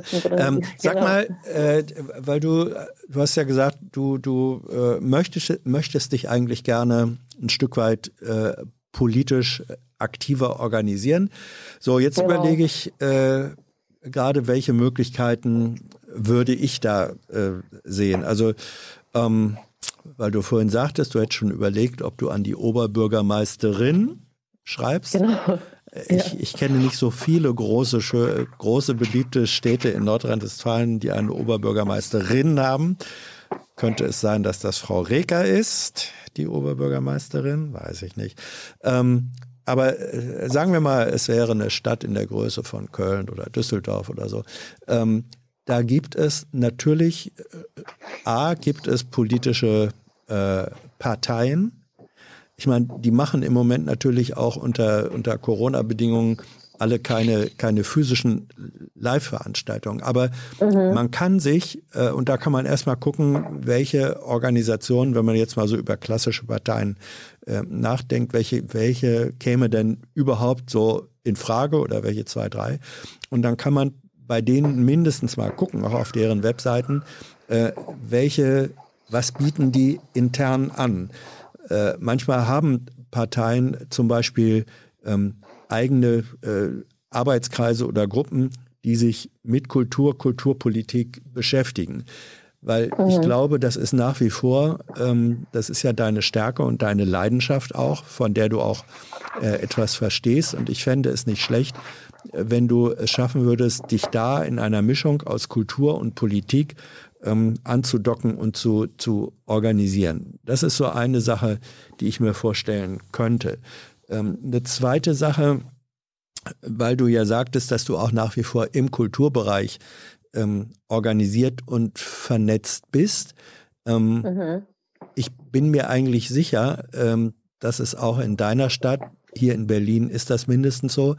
Es gibt hier auch, ähm, sagen wir mal, kulturelle Netzwerke, äh, die sich auch gegen Corona zusammenschließen oder was heißt gegen Corona zusammenschließen, die aufmerksam machen und mobil machen für die Situation von Kulturschaffenden äh, unter Corona-Bedingungen. Ähm, das sind das sind auch politische Organisationsstrukturen. Auch da Mhm. könntest du gucken, was gibt es da? Gibt es da ähm, etwas, wo ich mich einklinken könnte? Ähm, eine weitere Sache, die, die ich mir vorstellen kann, ähm, wenn das eine Stadt ist, wo zum Beispiel, sagen wir mal, der WDR ein Funkhaus äh, oder so hat, die haben auch Programme, die auch international, ähm, also zum Beispiel sowas wie Funkhaus Europa, oder das heißt nicht mehr so, aber äh, Programme, die, die ähm, in deutscher Sprache für Menschen mit internationalem Background äh, gemacht werden. Und das trifft ja ein Stück weit auf dich zu, man kann auch versuchen äh, zu gucken, wo gibt es in meinem Lebens- und Einzugsbereich, äh, wo gibt es solche Sender, wo gibt es solche Programme, kann ich mit denen in Kontakt treten ähm, und sagen, ich hätte Lust, so wie du das jetzt hier gemacht hast, ähm, mal bei euch äh, darüber zu berichten und vielleicht mit anderen zu diskutieren, ähm, wie geht es Menschen mit mir und wie kommt man aus dieser Situation raus. Also das, was dich ausmacht, mhm. was deine besondere Situation ausmacht, versuchen in die Öffentlichkeit zu bringen, in die Medien mhm. zu bringen, die für deine, für deinen Lebensbereich eine Rolle spielen. Ja, aber es ist, bedeutet natürlich so ein bisschen sich zu outen. Ne? ja, so. ja so, natürlich. Das ist ein schwieriger Schritt für mich. Ja. Ich bin nicht gewöhnt, irgendwie äh, mich zu beschweren oder so. Das ist so ein bisschen so eine das ist Schwierigkeit. Ja, ja. ja. Aber, aber, tatsächlich, das ist natürlich, das geht ja nur über persönliche. Ne? Ja, ne? also das ist ja aber auch kein Beschweren, sondern zu sagen, mhm. ich möchte meine Erfahrungen teilen. Das ist was anderes, mhm. als sich zu beschweren. Ja? Mhm, das stimmt, ja sondern es geht, du, du ähm, wenn du sagst, ich möchte meine Erfahrung öffentlich machen, dann machst du damit eigentlich ein Angebot. Du mhm. klagst nicht, sondern du machst ein Angebot, in dem du sagst, ich möchte gerne äh, euch wissen lassen, ähm, wie es einem Menschen wie mir geht. Und das ist kein Beschweren, finde ich. Aber eben sich outen. Es ist so, ein ja. sich, ja, outen, das klingt auch ein bisschen komisch. Es ist ein, ja, ja ähm, du betrittst eine Bühne. Mhm. Ich meine, du hast Bühnenerfahrung und du betrittst. Ja, aber das ist du, eben so ja, ja, du interessant. Das klingt so interessant. Ne? Wenn, ja. wenn, man auf die Bühne geht, man denkt, man ist ja sehr extrovertiert, aber ich habe immer gesagt, die Bühne ist eigentlich für sehr introvertierte Menschen. Völlig klar. Völlig klar, weil, weil die Bühne bietet dir die, ja, die Bühne Rolle bietet genau, ne? weil du in eine Rolle ja. gehen kannst. Ähm, ja. Du kannst dich hinter der Rolle verstecken, wenn du auf die Bühne Richtig. gehst. Na, ja. das, ich weiß das wohl. Ähm, nur, nur, nur, aber auf der anderen Seite weißt du, wie es ist, auf einer Bühne zu sein. Und die Herausforderung oder vielleicht auch der Reiz ähm, besteht, bestünde jetzt darin zu sagen, ja, ich gehe auf äh, eine Bühne und die Rolle, in der ich da auftrete, ist meine eigene. Mhm. Weil also, letztendlich sind wir immer in Rollen ja. irgendwie ne, im Leben. Ja. Die nehmen wir immer.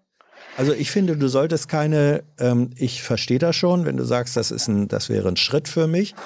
Ich müsste mich, ich müsste aus der, ein Stück weit aus der Anonymität, in der du, in der wir jetzt auch miteinander reden, ähm, ich müsste vielleicht ein Stück weit äh, äh, mich, mich offenbaren, ja. Ähm, mhm. Aber du vergibst dir dabei nichts. Mhm. Ja, auf jeden Fall. Ja, das wäre vielleicht ein Weg, so irgendwie. Äh, der, der, ganz, der, ganz simple, der ganz simple äh, Satz ist, und ich finde für jedes äh, auch politische Engagement ist, wo finde ich, äh, wo gibt es, es gibt sicherlich Menschen, oder so, es gibt sicherlich Menschen, ähm, die in vergleichbarer oder ähnlicher Situation sind wie du. Ja. So. Ja, das denke ich auch. Ja. Und die, die äh, Aufgabe besteht sozusagen darin, diese Menschen zu finden und mit den Menschen dich auszutauschen und zu sagen, was können wir gemeinsam tun? Und dieses, äh, und auch das hat, hat wieder etwas mit, äh, mit Öffentlichkeit, ähm, raus aus der Privatheit, raus aus der Vereinzelung.